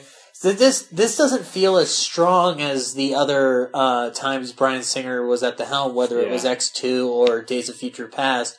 Um, as far as them doing Apocalypse, um, I got to be honest, my knowledge on Apocalypse is very very limited. mm-hmm. Um, but it seems like they got him right. I mean, Psylocke looks pretty awesome, Yeah. and um, like my my only issue with the X Men movies as they stand is that they're they are in their own universe. They don't really adhere to the comics that much, Yeah. and when they do, they they they fudge a lot of things around. So, but again, I haven't read. Unfortunately, I haven't read an X Men comic book in a long time, but I think that this one will wrap everything up nicely, and then we finally get. Uh, I don't know if we're definitely getting Old Man Logan with Wolverine three, It's, I mean, that's, but it looks like it. that's what they keep saying. Yeah, it's, they- it's it's some version of old, like whether or not they're going to be like you know Venom, Tricerat or uh, Tyrannosaurs, or like you know people paying their Hulk rent. You know that Yeah. that probably won't be there, but um, we will probably get some version of like Old Man Logan. I think the essence of Old Man Logan is Yeah. going to be in there. But um, you know, again, they they live in their own universe. There, that's it's it's Singer's quote unquote vision for what it's supposed to be in the X Men universe in his mind, and so. I, I'm down with it. I've been with this series since this is one of the few film series that I've seen in a theater consistently. Haven't missed a single one in the theater, even the bad ones. Yeah. So I'm excited. Like it's it's my ritual. You know, I go to see an X Men movie and I cleanse myself. I, I definitely I want to see another. I I, I think it's going to be good, uh, but I feel like this trailer is a mess. Um, and especially especially to do like a you know post credit or whatever you would call it, like a little stinger at the end of the trailer that's like, hey, guess what, guys? He's going to lose his hair in this movie. Like, is that the stakes? Is that why I'm going to see this movie? Um, because it is, and, and a lot of the things that they like try to communicate, they then just come straight out and say. So I don't know. It's it just it feels like an odd trailer to me, but um, What I did like is that it alluded to the earliest issues of X Men with where it's Jean just Jean Grey, Angel, Beast, uh, Cyclops. Yeah. Seems like that grouping is there, so that's a nice little homage to the first early like what first 38 39 issues of x-men before they Yeah. transferred over Uh, Maybe it might be twelve. I don't remember. Yeah. Um, I, what I will say is, uh, I think why that trailer is so heavy-handed in um, Yeah. plot Mhm. is Apocalypse is really hard to describe. Uh, in, in comics, he's ten thousand years old, and he's the oldest living known mutant. Right. So he he thinks of himself as a god, and he thinks of himself as um, the original mutant, basically. Right. And I forget his Egyptian name, but uh, in the, in the trailer they like they come out and say like Yeah, that's what I mean. they So- call him Ra and they call him you know Yeah. Vishnu Or- I and think- Yahweh and I you're think it's just like Vishnu "Oh." Ra or something like that. It's his comic, uh, like his real name. But yeah, I mean, I was actually surprised because the thing with Apocalypse as well is his height and weight is variable because one of his, and they actually showed that in the trailer where Yeah. he's growing big and smashing people down. And I, I mean, I don't know. I- He's a really cool villain in comics, and I I hope he can work on screen. Right. And that they're being faithful to what he is on screen is cool. yeah Um, but yeah, the, it was a little heavy-handed with the plot, saying the four horsemen. relic of the apocalypse. Oh yeah. Yeah, Oh, okay, gosh. I got it. But I also thought the first trailer for X Men Days of Future Past was horrible, and I actually love that movie. So Yeah. hopefully, That, that's what I'm saying. I, I I think it is a. I I don't think it's a bad sign that the movie's going to be bad because, like, how, Brian Singer has made All the three good of X-Men. these. Yeah, like he's made great X Men movies before. I'm pretty sure he can make another. He's on a much shorter timeline this time, right? Yeah. So th he's got a lot working against him, but still, you know, it'll probably be fine. It's just it's not a great trailer. I'm wondering if they're going to follow a, any particular storyline of um, for Age of Apocalypse, like the way it's run. Like if they're going to try to follow a storyline, or if this is their own original. Apocalypse. Yeah. I don't, I don't know Yeah. if they can at this point. Like they've they've fucked up their their sort of plot line and their universe so much that like the fact Well- that now they're bringing in Jean Grey and some of the other like traditional right. So now Storm is there, but they rebooted the whole thing. So what is really canon and what isn't? And then you've also got So like you've never read an X Men comic, so no, oh, I, oh, you I do. have astonishing. Right, but I'm I'm just saying, like, I've read X Men comics, and I read some of them when I was younger too. Um, so I know that they do that. That you know, that the comics can do that. I'm just saying, like, it it makes it really hard to Oh, necessarily I like if the comics do that, and so it's really convoluted and full of itself, and then the movies do it too. Makes it really hard for the movies to try and match a comic, right? That's That's what I my- want is yeah. Apocalypse, Psylocke, and Jubilee. You know, ready to fight an angel, and then you know you have um, Iceman, Mystique, Cyclops coming at it. Then I just want to hear the theme from the '90s cartoon. Yeah. If that's can you imagine if that's the way he actually ends it? Beat it. Dun, dun, dun, dun, dun, dun, dun, dun, dun, dun, dun, dun, dun. Well, we Don't, can't- don't keep going. I only have Yeah. 30 seconds to later. and I think that's what we're ta- doing. yeah. So I, I, I mean, it- it's there's some cool stuff in it, but you know, it. That's my first. Hopefully favorite it'll be good. Wolverine. Yeah. because I love the voice actor who did him. Oh yeah, because he'd always say "bub." Yeah, it's good. Uh, so this week we, we got a, tar- uh, a a trailer for Tarzan, which uh, whatever. We got a trailer for the BFG, which whatever. Uh, but I want to talk about. Did anybody see the trailer for um, Kubo and the Two Strings?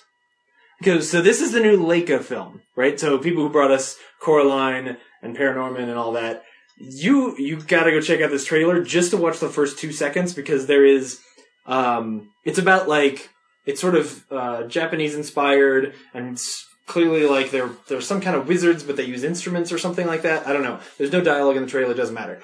You got to watch the first like two seconds though because it's a shot of a storm at sea. So it's just like you know, it's this really at rocky. sea. Yeah, yeah, yeah, yeah. You got you got the water moving, and it's just it's it's gorgeous. And spoilers for later, it's better than any shot of the ocean in all of In the Heart of the Sea. Like I just wanted to, I just wanted to stare at it.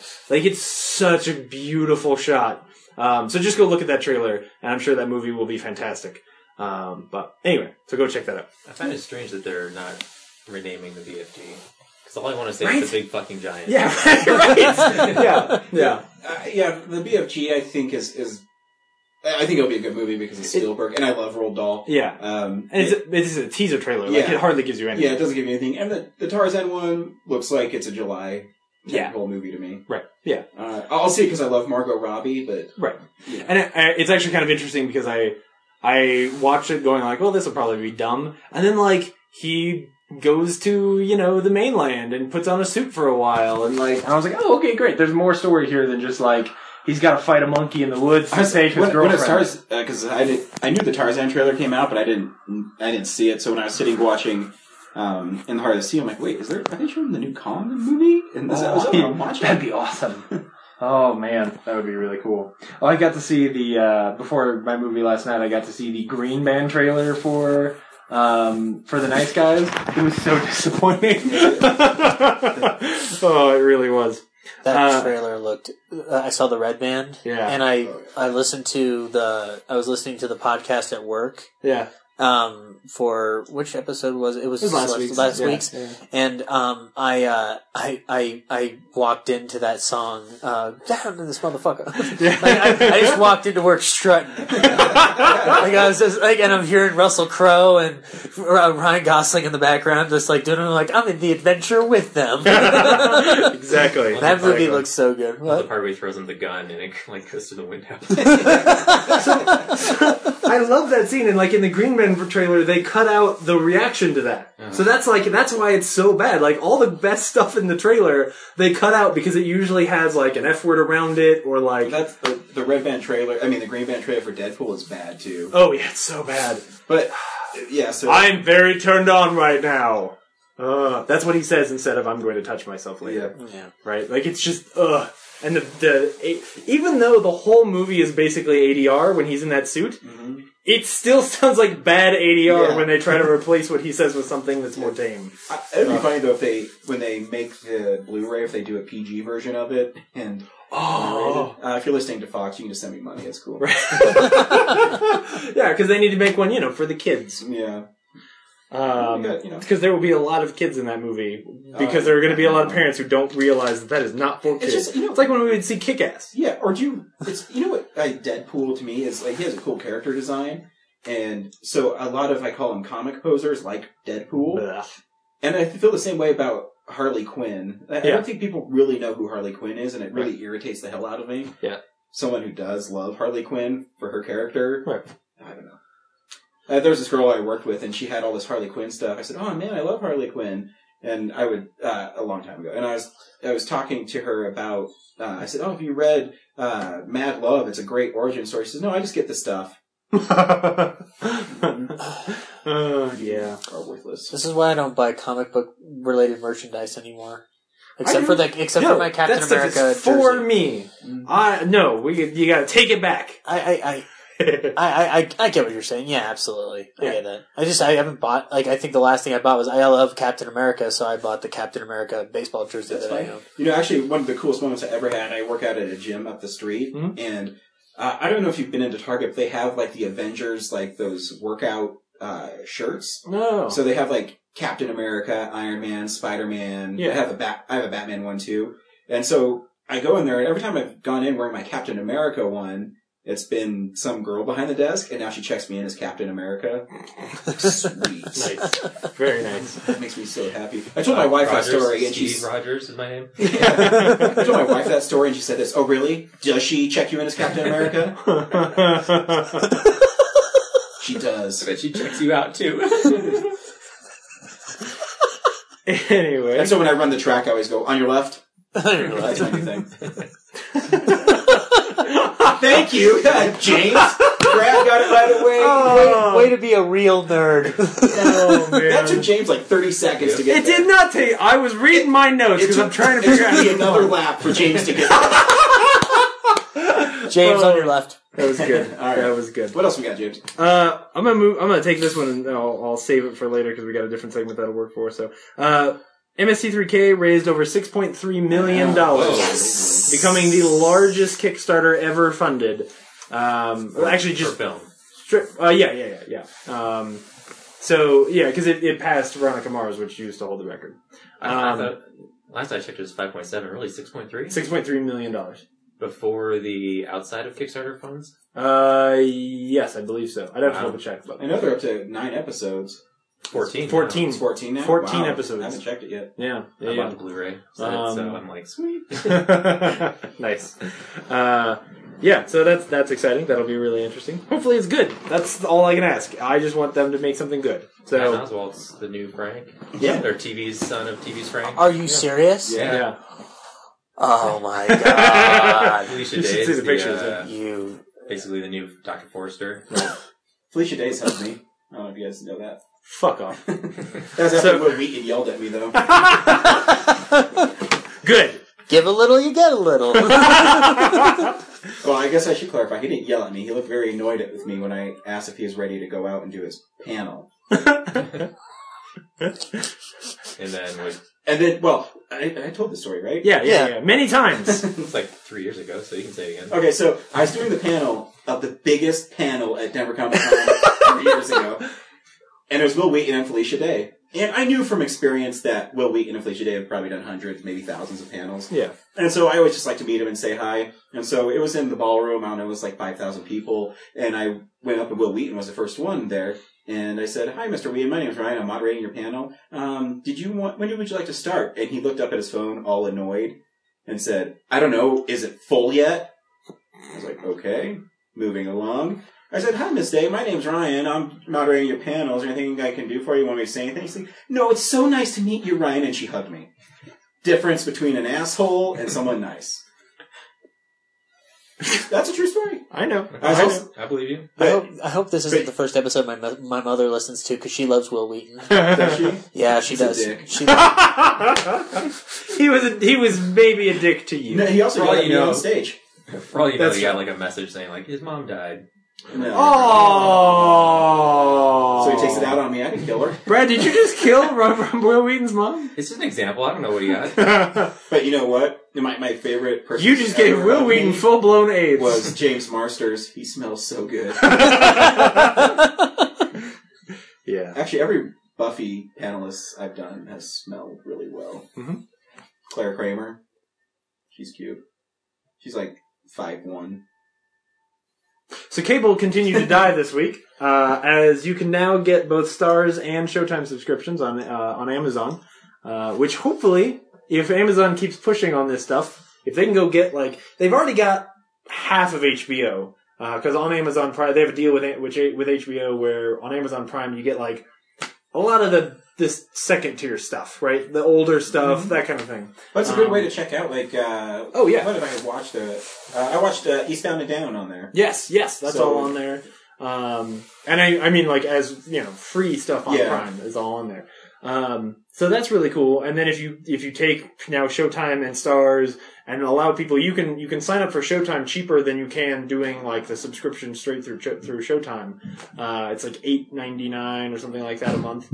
Um, theoretically, if they can go get like a full deal with HBO, and then if they can go find any of the basic cable guys, like an AMC or an FX or somebody like that that wants to make a deal and get that stuff on Amazon, that would basically be the beginning of of a la carte cable programming.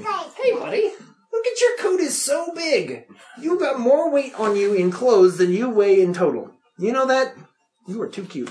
Um, so hopefully that means that you know, if if Amazon keeps pushing, then we can all like super cut the cable and uh, and be done. Honestly, I don't even watch TV anymore. Like even even Fargo, I I bought I pre bought all the f- whole second season of Fargo, so I just watch every episode each week when it airs uh, on Amazon. Um, so even that, I'm not like I don't have to watch it on TV anymore. Um, so anyway, uh, hopefully that hopefully that is something good. But that is news, unless I've forgotten anything. Nope. Good. Blu-rays. Okay. Cool. What's coming out this week, you bastard? Uh, Ted Two is coming out this week. That's what you were referencing, right? Yeah, you got that joke. Uh-huh, that was- uh, yeah, yeah, fuck you. Um, with a with an unrated version because it's you know 2002 and every comedy needs an unrated version to make me want to buy it. Uh, Mission Impossible Rogue Nation is coming out. Uh, which, I want to check that out. Um, It's weird. As a Best Buy has a steelbook of all five movies. Oh, yeah? Um, but it's like the uh, it's a thicker steelbook. Weird. But the ones in Canada are the regular size steelbook, and Hi, they still hold all five buddy. movies. Are they all in one? love Is it you. one steelbook? Yeah. Oh, okay, cool. But the, the, the American one is like almost as wide as three steelbooks put together. Yeah. But the can- Canada one has tell all him. five movies in it, the, like same content, but they actually fit it in one case. Maybe in Canada there hasn't been like maybe in the U.S. they want to draw more attention to it because those movies have been released so much, or maybe in Canada they haven't had as many releases. I'm guessing. I don't know. Okay. But I, I'm just, the Uh, only I'm- thing I would think is that they're trying to draw more attention to the American one. I'm getting mine at Target because it's uh, well. I told Laura to tell my uh, family member that drew my name for uh, ha- Christmas to get it for me at Target because the cover is him hanging on the side of the airplane, and it comes with like another hour of special features. Oh, that's cool. Very cool. Uh, Maze Runner: The Scorch Trials, which I'm James- excited about. James is pre-ordered. Uh, no, I haven't pre-ordered it, but it at least means I can rent it and watch it before the end of the year. Find out whether or not it's going to be on my top 10 When is that? When is that? January second. Films Blue. Uh, Good job, Zach. no, I, I know Way you're to be gonna on top of say, shit. but I'm seeing uh, the Hateful Eight on the 31st. Oh, it moved up a week. So are we doing Hateful Eight that week instead? Shit. or are we just gonna watch it and then review it the week after? I think we should watch it and include a film explosion if we have to, because I want to see The Revenant that next week. That's true. Wait, the Hateful Eight moved up. Yeah. Are so we the, the serious? wide the wide release is thirty first. So well, it's technically the first, but I want to see it on the thirty first, so I can include it in my film explosion if I have to. Oh, yeah. See, that's what I'm doing. I think that's fair. We are getting the, I believe Continental's getting the 70 millimeter uh, roadshow version. Oh, really? Yeah, that's what I've heard. I don't know if it's true or not. Yeah. So- It seems like that movie is close enough that theaters that are getting it should know already, but everybody kind of knows how I feel about You'd- that whole thing. You'd think, but Regal doesn't update their Fandango that often. Oh, that's fair. Because they're because they're a bunch of bastards. Uh, Fantastic Four. Remember that movie? Oh yeah. What? You can buy that now. I'm sorry. That's coming out next week? Yeah. I thought I heard I'd watch something that came and try out. to watch Yeah, me too. I'll get it when it's you know six ninety nine.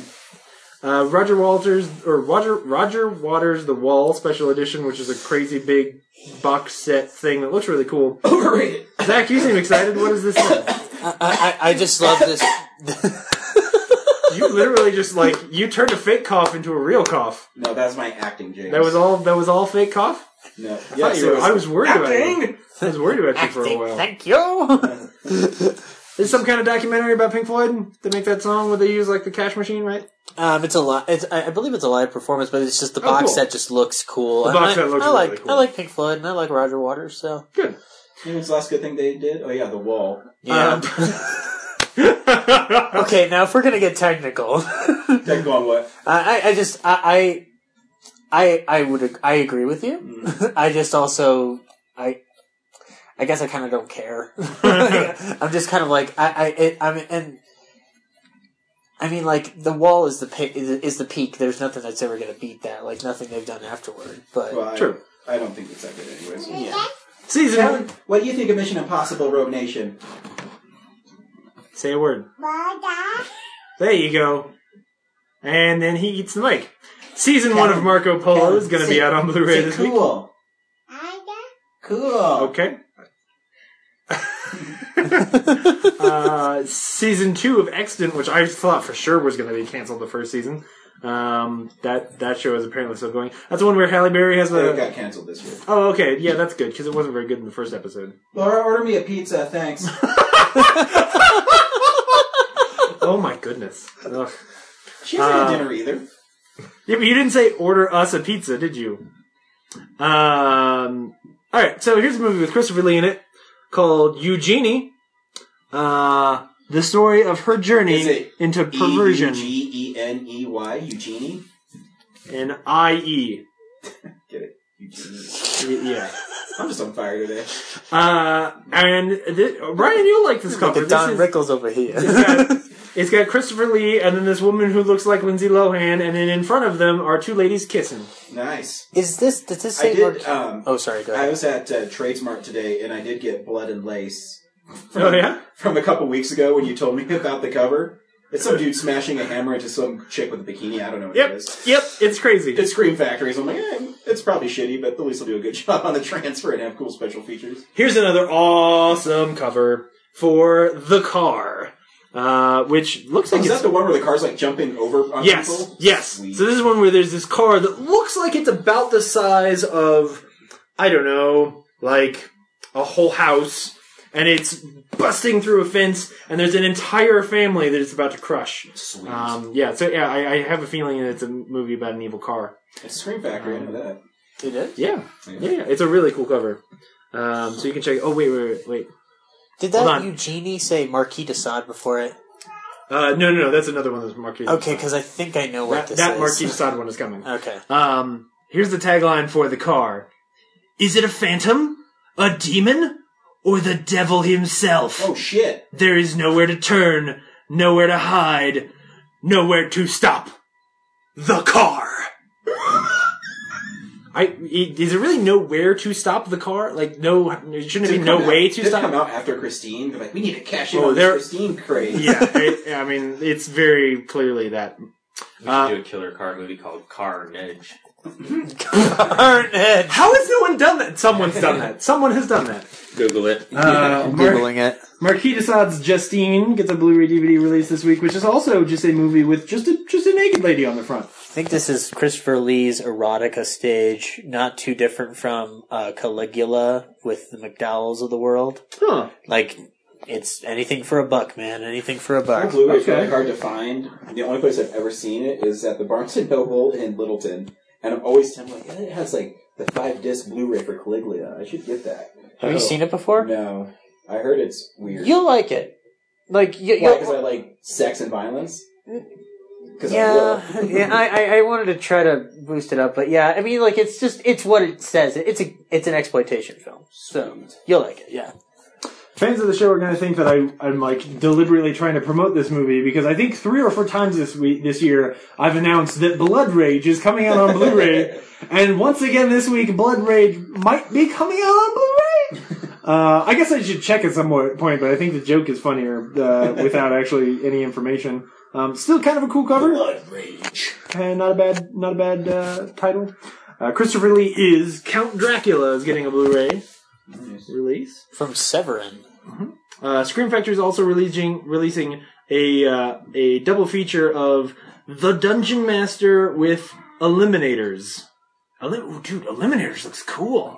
Have you seen this one? No. Okay, so The Dungeon Master is clearly a movie where some crazy floating head dude who kind of looks like the the uh, the leader for, of the Power Rangers is um, he's torturing children or something by making them run around in some kind of fantastical world and climb up a volcano and fight maybe a wizard or something.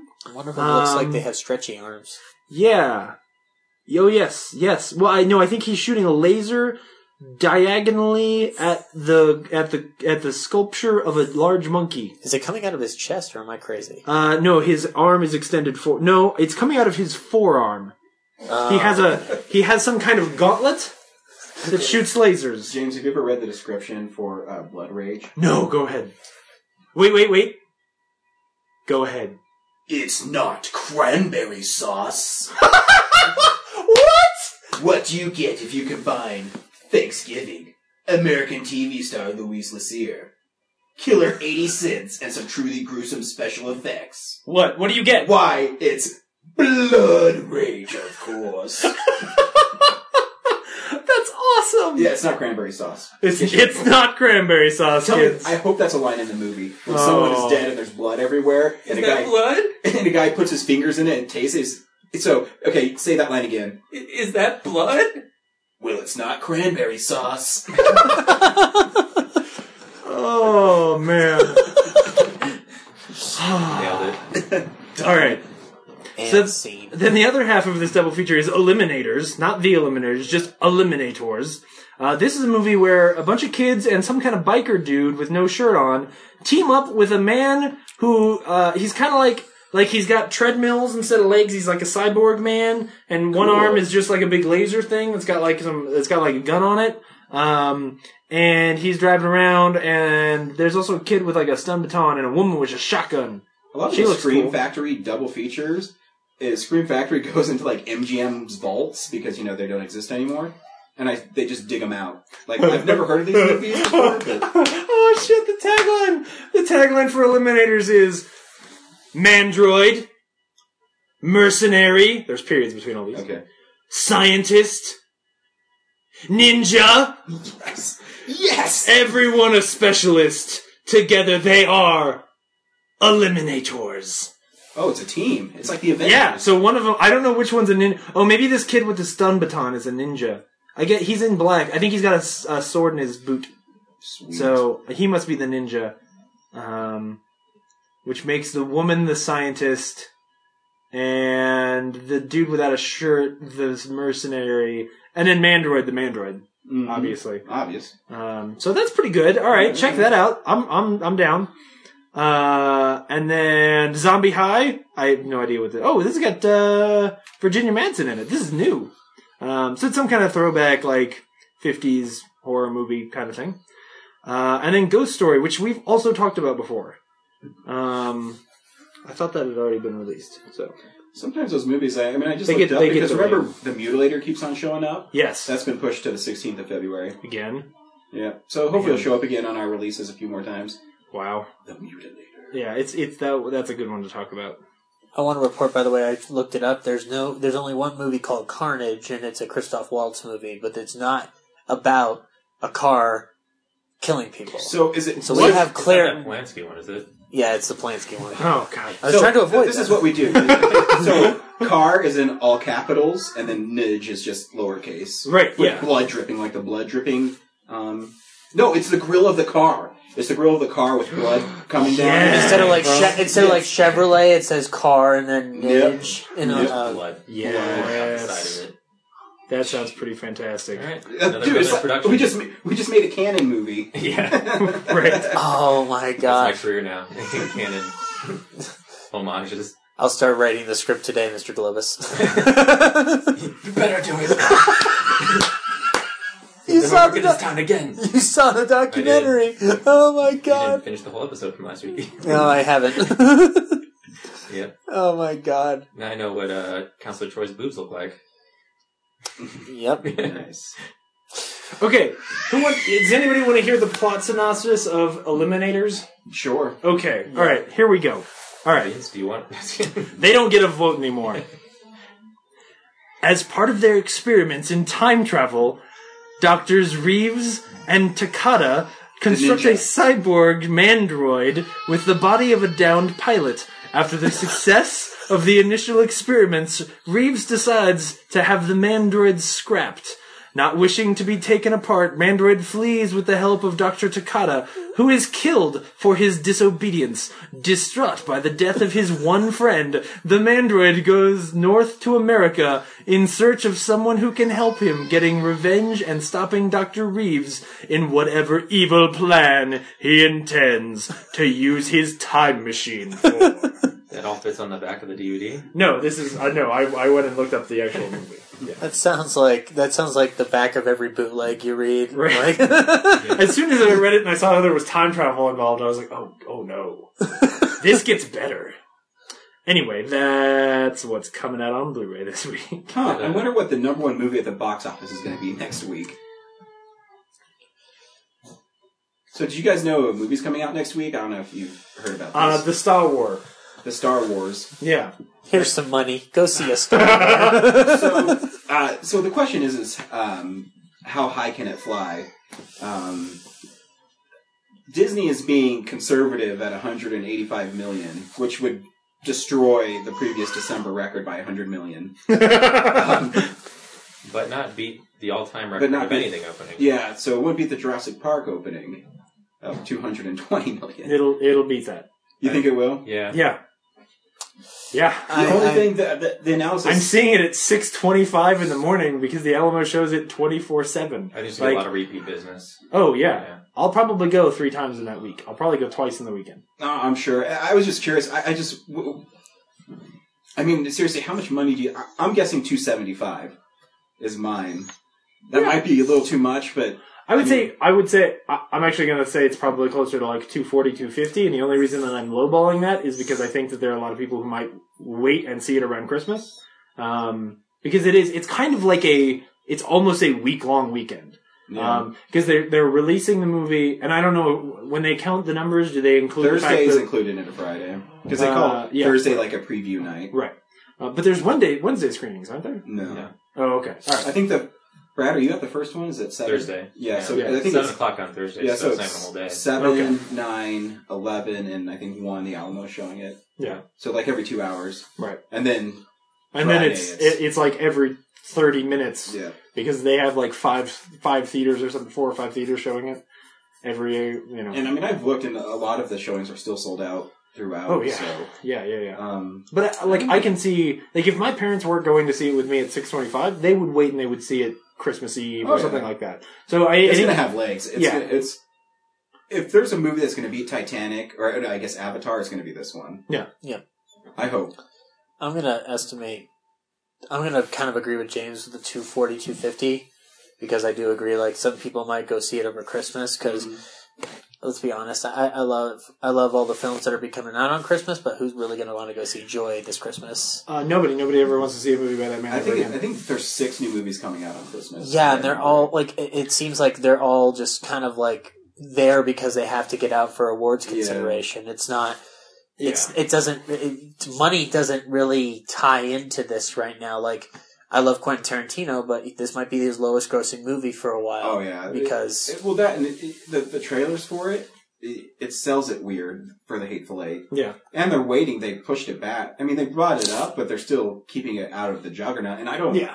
I, I, I'd be surprised if Star Wars wasn't the number one movie for five weeks. Yeah, I agree. It's just it's, because it feels like an event. Mm-hmm. And speaking of events, Real Nerds Podcast will be changing its format next week. Uh, first Star Wars, we'll be sharing our Star Star Wars memories and all that kind of stuff. Yeah, it's basically going to be only Star Wars. Uh, it's gonna be it's gonna be the Star Wars holiday special. Ooh. There you go. Um, yeah, I Revenge uh, of the Nerds. I'll, I'll be honest. I so I woke up with this thought this morning, and it's sort of it's lingered and tried to find something to hold on to in my brain so that it can grow and fester into a treasonous, dangerous idea.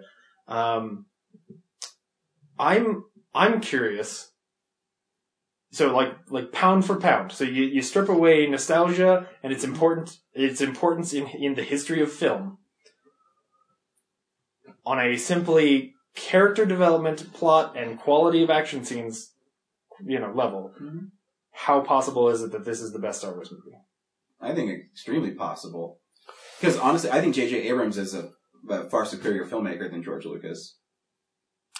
I just want to say the thing because I like. What are you, you afraid to say that George Lucas is not as good? No, no, as J.J. no, Abrams? no, no. I think it's a thing that like no one is saying. Like no one is asking that question. And I woke up this morning and like I, I thought I think it, it's because and then I was like, oh shit. They're- those movies are so well regarded. Yeah, and they are. they should be. I'm not They're- saying they shouldn't be, but yes, I think people are afraid to say that the new one could be better. And I don't want to. I watched this video this week where it was it was people interviewing people as they were leaving episode one back in '99, um, and all but one of them said that they loved the movie. There was a there was a you know woman's like. I was on the edge of my seat the whole time, and like, the, and the truth is, I loved that movie when it came out. So, I- you know, I'm going to try to refrain next week from saying anything like as bombastic as what I just said. But uh, my hopes are pretty high for this movie at this point. it's in the right people's hands. It's yeah, not- you're right. Everything I've seen from the movie seems great. Mhm. It just seems pitch perfect. Yeah, and, you know, better than pitch perfect. And and the thing with you know Star Wars, I mean, me personally, is I always expect them to be great. Yeah. because I, I, I'll never forget going into Episode One and watching it and being disappointed. Um, but I will say Episode One's better when you take away the hype from it. So I hope that yeah, for this movie to even come close to living up to the hype, I think is going to be a huge accomplishment for um, the people who are involved in it. So- because there is something very like deep here, which is that you know it, it almost can't live up to the expectation because the expectation is not just hey I really want this movie to be great. It's really like hey I really want you to redeem the last fifteen years of conversations about Star Mm-hmm. Wars. Like people want Star Wars to be fun and cool and refreshing again, um, and and that's what's actually at stake here. Because if they can succeed there, then they can make a Star Wars movie. And Every you know year. they're doing this is I'm telling you that all people want. This is all people want. When BB-8 rolled out on stage and people found out he was practical, right? People lost their fucking minds. Right. That's all people want. Yeah, I want something cool. I want good characters. And honestly, I want you to take Han Solo and Luke Skywalker and Leia and put them to bed. I don't want to see them after this. Like, I, I, honestly. I mean, I'll see, like, a movie about young Han Solo, but, like, do not make a new trilogy about, like, old Han Solo. No, I- like, give me new characters I mean, and, I'm and already- let me Do you experience that already universe. get? I, I mean, I get that they're uh, side characters anyway in it. Oh, I- totally. Because I, to me, I think it's Ray and Finn's story. Yeah. Is what I get from it, and and Abrams already said it's a standalone film, Right. And I think that's why they took the episode seven off of it. Right. yeah. So, anyway, I'm, I'm excited. Brad, That's going to do how really about well. you? Uh, first, I'm gonna say 220 million. Nice. um, So, the lowest of us. yeah, just because the theater count is lower, like it's not It the is. widest release. So, and yeah, like a lot of people might be going To see the next road weekend. Yeah. I was at Trey's Mart, like girl in the Bye, car actually Skittles. said she was going to see that. I was like, really? I, I when I was in the Good Dinosaur, kids were laughing. Um, yeah. Those kids need need better parents. I haven't seen Alvin and Chipmunk, so maybe I shouldn't judge the movies. Mm, Mm-hmm. you can. I've seen the trailers. I've seen the first two. That's what trailers are for. There. Oh. Um, but yeah, I, I everything I've seen from Star Wars screams to me that uh, Is that Kellen shaking the Yeah. house? My goodness, how did he get so strong? uh, everything I've seen from the trailers tells me that they have just taken a new hope and tweaked it, and then kind of done the same thing, and that would Yeah. make sense considering um, the, the, the reboot of Star Trek. Yeah. um, true for JJ's sensibilities, but still, uh, I think it'll still be entertaining, and it, it could rival Empire. I don't know if it'll succeed it, Yeah. but it'll be- it you know. My prediction is it'll be up there at least. Yeah. I think it's gonna be great. Zach, Um, well, I already said my estimate, but I'm going to make another estimate. Um, I've had this discussion over the past six months with another filmmaker. There's a chance this not only not well, not only is there a chance that this is going to um, make a lot of money, as we've seen from a Golden Globe nomination for Mad Max, I don't think an Oscar nomination for Star Wars for Best Picture is out of the question. This is this is my dream. Right. Uh, February five in the morning, they're announcing the you know the nominees for Best Picture: Mad Max, Creed, and then Star Wars shows up. I will Oh, fucking shit. cry. Shit. What year is it? Seventies. so much. It's not out of the question because we're in the right mind. We're in the right frame of mind for it. And like, in case I can't come back on the show and share my Star Wars memories, when I was six years old, watching Star Wars for the first time, that was the best. Hold on, sorry. Things are frozen. But it just happened. I know this hasn't happened. I, I it, it may just catch up here in a second, but because sometimes it does that. But it usually doesn't freeze this long.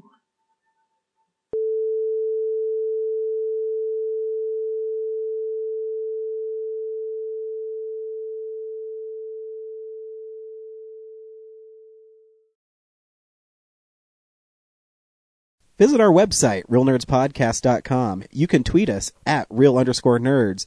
You can email us even, realnerds at gmail.com. Like us on Facebook. Hey, stream us on Stitcher. You want to call us? 720-6nerds5. And download us on iTunes. Just search Real Nerds. Thank you, Joe Kempter, for the wonderful voiceover. And also Spark Mandrill for the wonderful late night jazz smooth sounds of movies. You can find him on SoundCloud.